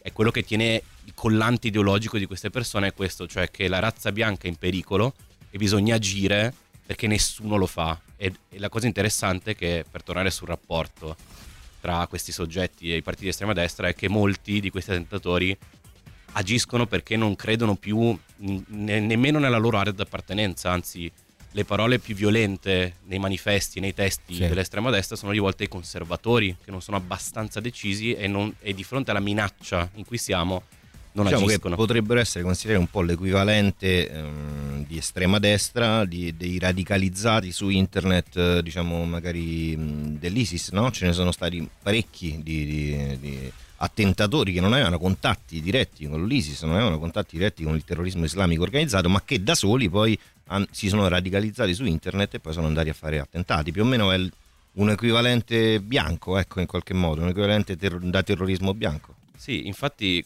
anche qui c'è un cortocircuito abbastanza clamoroso nei materiali propagandistici di alcuni gruppi di estrema destra, quelli diciamo, accelerazionisti, cioè che vogliono accelerare il collasso della società per instaurare Sì. il regime nazionalsocialista, ci sono, si autoritraggono come eh, tutti vestiti bardati di nero con la mascherina, con la school mask, che c'è anche nella copertina, Sì. la mascherina a forma di teschio, e sembrano dei militanti dell'ISIS. Altri attentatori bianchi eh, o altri terroristi di questo genere parlano di jihad bianca. Quindi c'è una, c'è una sorta di dialogo allucinato tra, tra i fondamentalismi. Poi ovviamente se potessero si sparerebbero l'un l'altro, Certo, cioè, certo. è chiaro questo. Però a livello iconografico, di immaginario, sono in- tutti e due dei movimenti eh, apocalittici, millenaristi e che come diceva come diceva Emiliano, appunto puntano a- anche alla distruzione della società e hanno molti contatti tra di loro a livello sempre proprio di immaginario. Io le- leggendo la lettera di Breivik che tu riporti nel, nel libro, eh, che quasi tra l'altro mi, mi è- cioè, mi sono immaginato mentre la leggevo lui che la, lui che la raccontava quella roba lì, no? E che diceva eh, tutte, quelle, tutte quelle cose, eh, non ho pensato affatto a... Cioè, la prima cosa che pensi non è un, un- vabbè, un folle, ma è qualcosa di molto molto inquietante evidentemente. Ehm, tu lo, lo spieghi molto bene nel tuo libro, quanto però pensi che possa essere ehm, al limite anche pericolosa la narrativa di un giornalismo che punta eh, a raccontare so, un gruppo di spostati, penso all'uomo con il motor vichingo nell'assalto al eh, Campidoglio americano il 6 gennaio 2021, cioè eh, c'è questo rischio no, di sottovalutazione e di racconto poi di vabbè ma questi qui sono folcloristi, Lo- lo sciama- no? lo sciamano. lo sciamano, Lo sì, sciamano. sì. Ma lo dico non.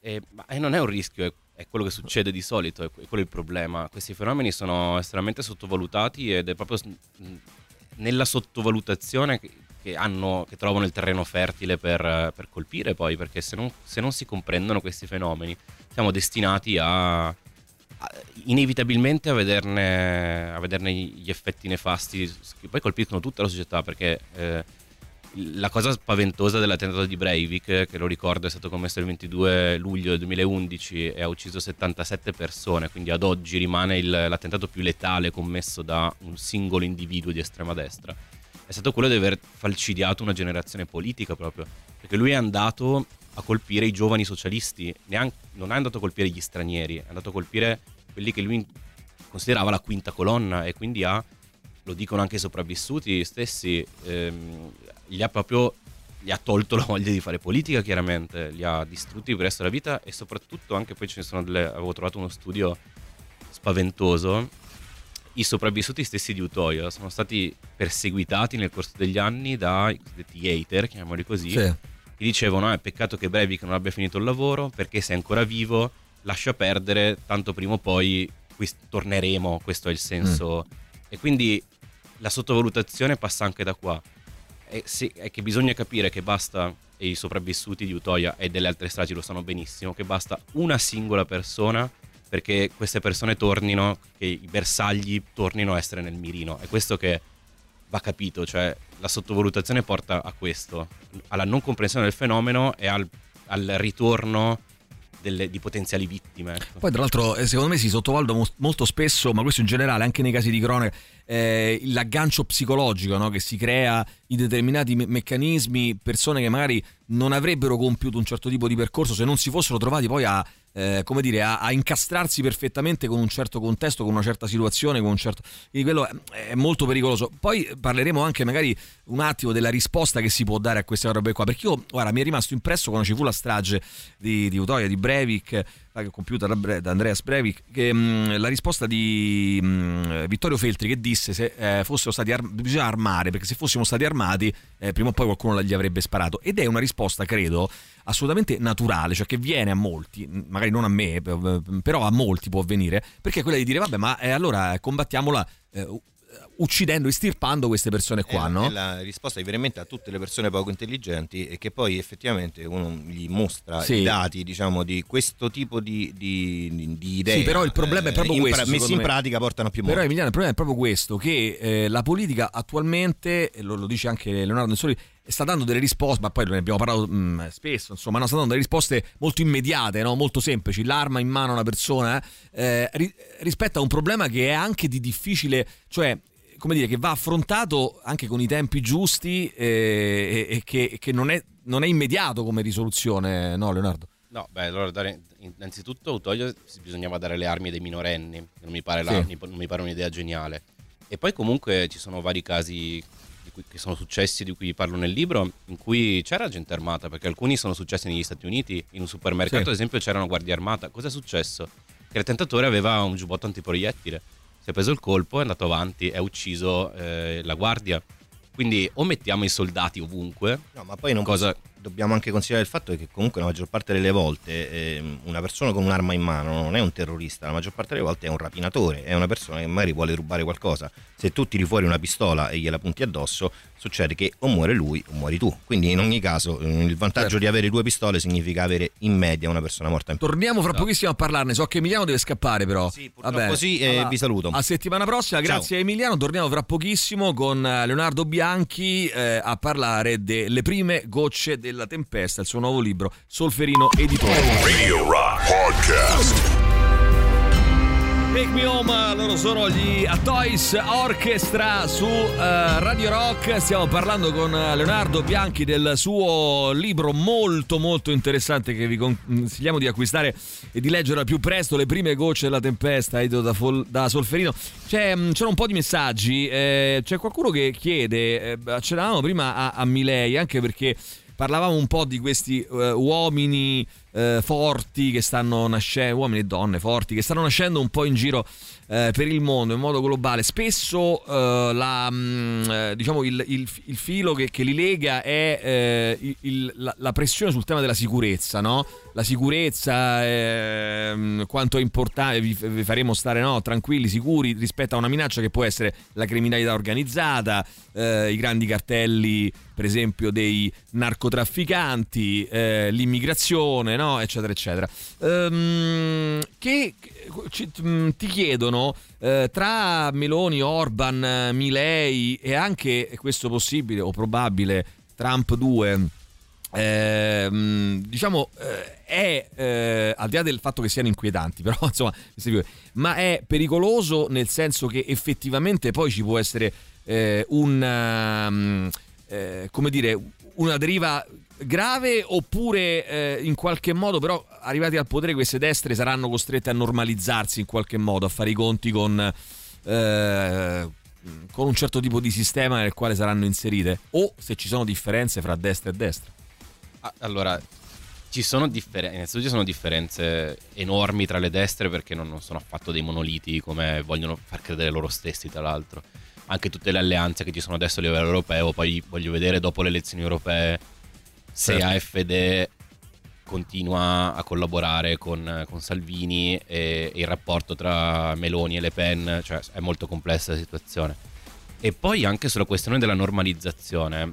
Ehm, io ho un esempio da portare su tutti. Trump si è normalizzato quando è andato alla Casa Bianca. Cioè, com'è finita, com'è finita il mandato, il primo mandato di Trump? Cioè, vogliamo ricordare che è finita con eh, lo sciamano di QAnon che pregava dal- dallo scranno della, della presidenza del Senato? Queste- questi leader non si normalizzano. Certo, ovviamente poi, anche qua a differenza dei contesti, nell'Unione Europea ci sono dei binari prestabiliti a livello economico e legislativo e per fortuna dico io perché altrimenti e nonostante ciò ci sono situazioni come quella ungherese senza l'Unione Europea l'Ungheria sarebbe la Russia adesso se non peggio Ehm, quindi ci sono dei binari prestabiliti e possono muoversi su altre, su altre strade ma si muovono eh, ad esempio pensiamo ai diritti sessuali e riproduttivi sono costantemente sotto attacco quando queste destre vanno al potere Milei adesso cosa vuole fare? Vuole attaccare il diritto all'aborto che è stato recentemente conquistato in Argentina. Quindi si muovono, cioè le, le cose le fanno, non si normalizzano.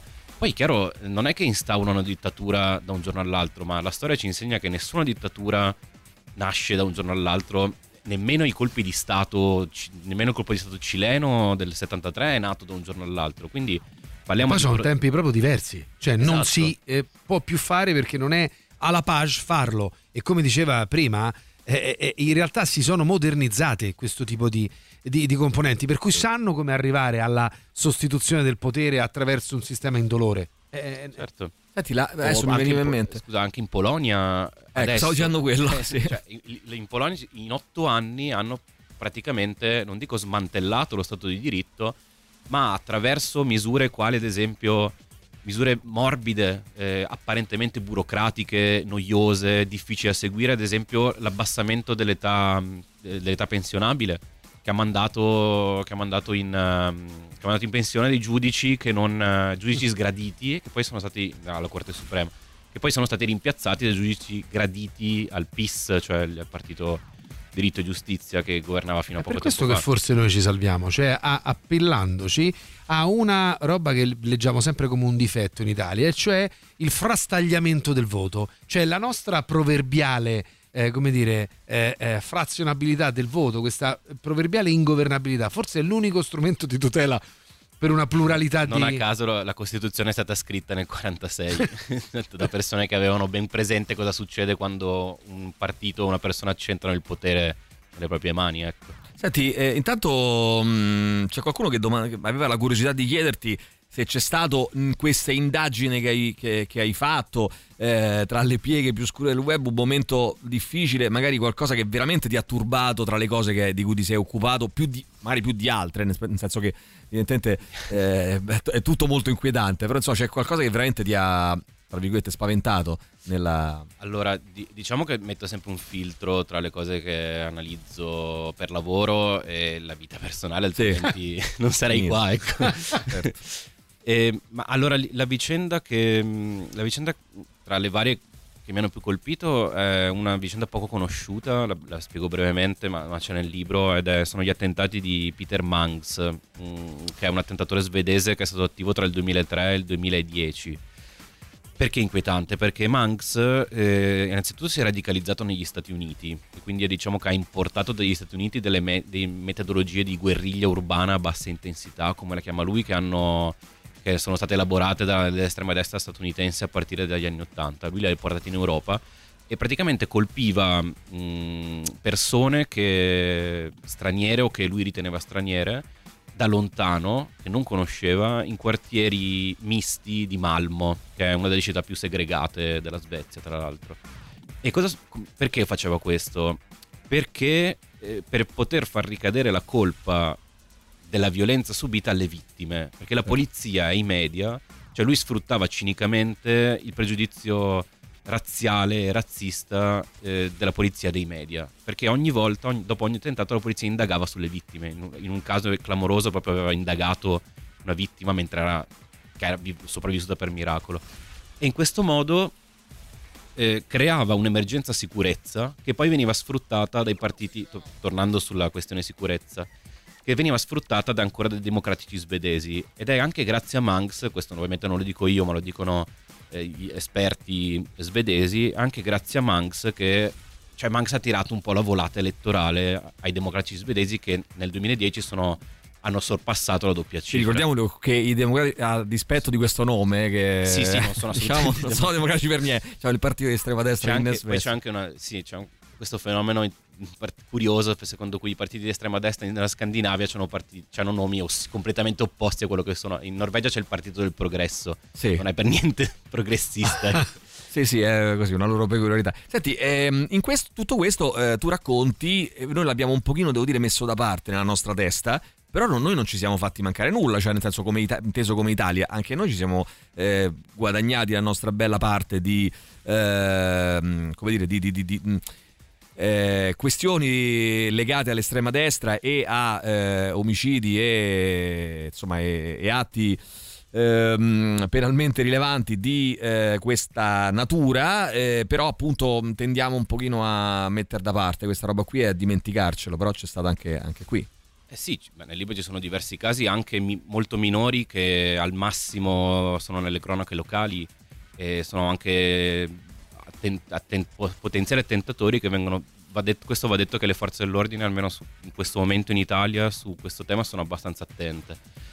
E però ci abbiamo avuto dei casi, cioè il caso di Casseri a Firenze nel dicembre 2011, completamente dimenticato e nemmeno riconosciuto come tale.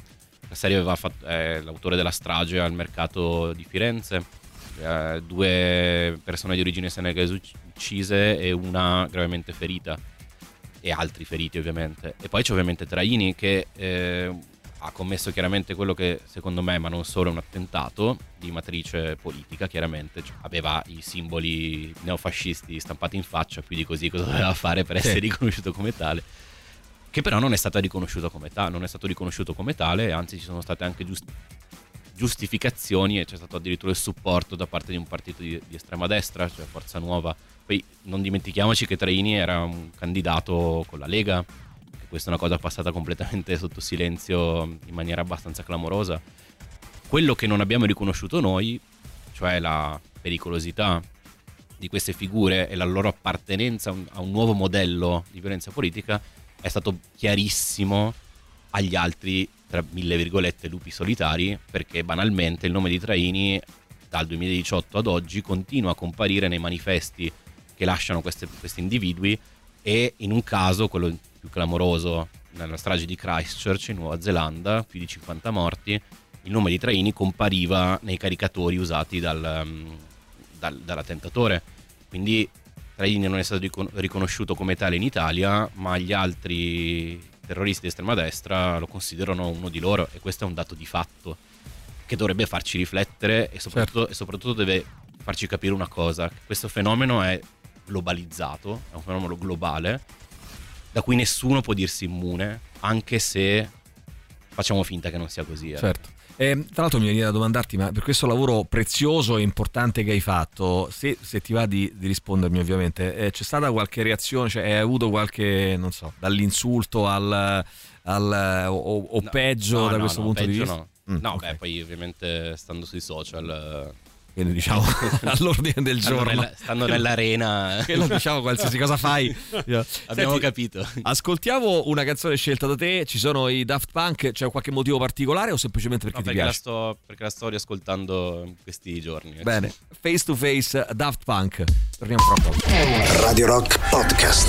Face to face, loro sono i Daft Punk, scelto dal nostro Leonardo Bianchi che è qui con noi per Le prime gocce della tempesta, il suo nuovo libro edito da Solferino. E mm, un altro po' di messaggi, Leonardo. Intanto, eh, una curiosità, prima parlavi di. ehm, del fatto che eh, abbiamo scoperto che anche in Germania probabilmente tanto i conti con il loro passato non, non li hanno fatti o non li hanno fatti tutti. Eh, questo è un tema su cui torniamo spesso anche per quanto riguarda l'Italia, anche con Alessandro Tirocchi qua.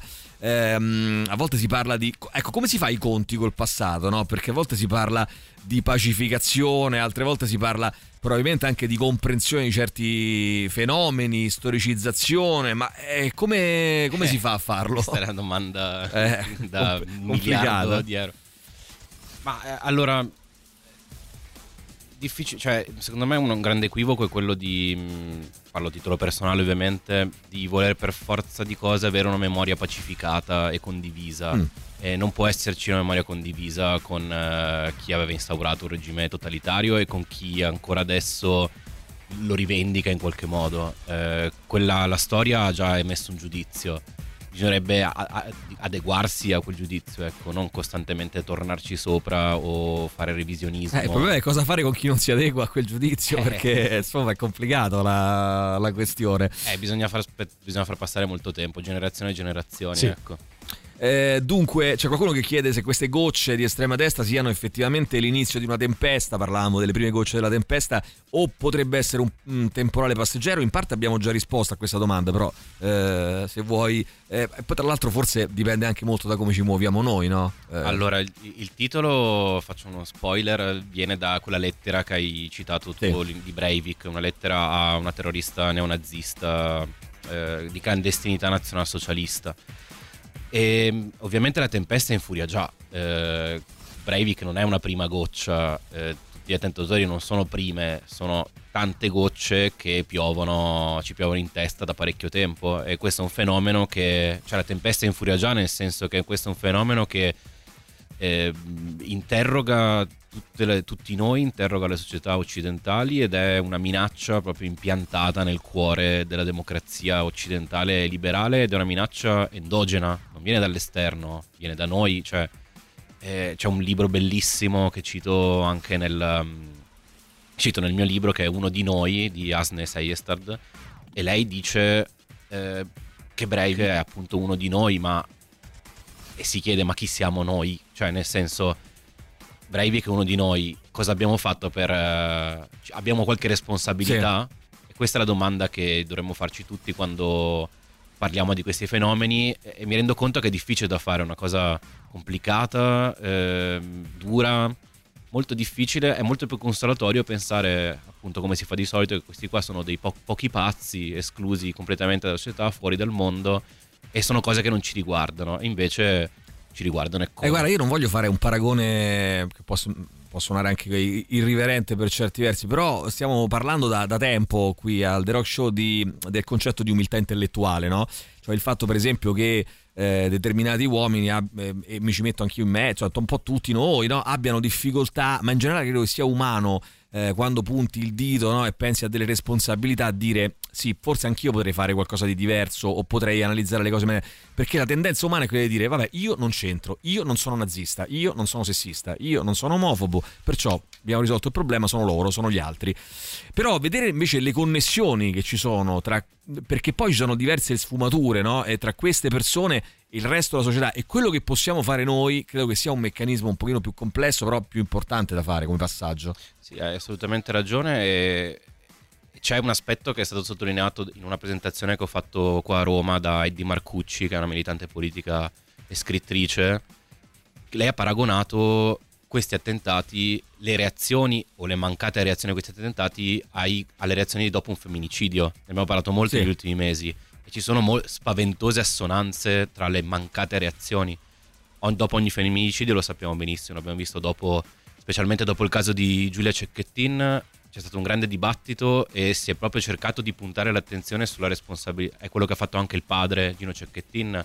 Iniziamo da noi, anche noi uomini, certo. a metterci in discussione, ad ascoltare le persone, ad ascoltare le donne, ad ascoltare chi ci dice che la responsabilità è sistemica e condivisa.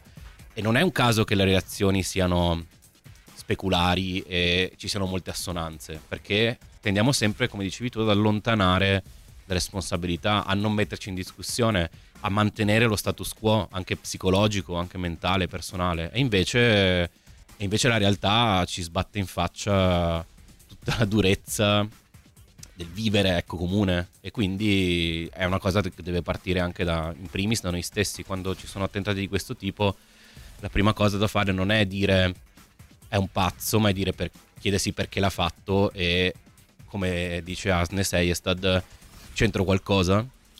Benissimo, io ringrazio Leonardo Bianchi, ricordo le prime gocce della tempesta, faccio vedere anche gli amici che ci seguono su Twitch eh, e quindi il mh, mm, eh, suo nuovo libro Miti, armi e terrore dell'estrema destra globale, Solferino è l'editore, eh, Leonardo poi lo trovate eh, come ripeto anche su, su, Instagram con delle interessantissime riflessioni che potrete eh, credo apprezzare e condividere. News Editor Device Italia naturalmente ha collaborato anche con Valigia Blu Internazionale insomma quindi scritt- eh, Scusa, giornalista Vice, scrittore. non c'è più Vice Italia. Ah esatto. Ah, no, che caso mi hanno scritto qua? Là, no, no, esatto. di Facta adesso. Di, di scusa? Facta. Facta benissimo. Quindi eh, però insomma no questo per dire che scrivi anche su eh, diverse testate ehm, eh, e quindi non solo naturalmente come diciamo prima influencer su Instagram. Grazie Leonardo, appuntamento se ti va alla prossima, se torni a trovarci ci fa sempre molto piacere. Molto volentieri. Grazie. grazie. Ciao ciao ciao ciao, grazie. Tutto il meglio dei 106 e 6.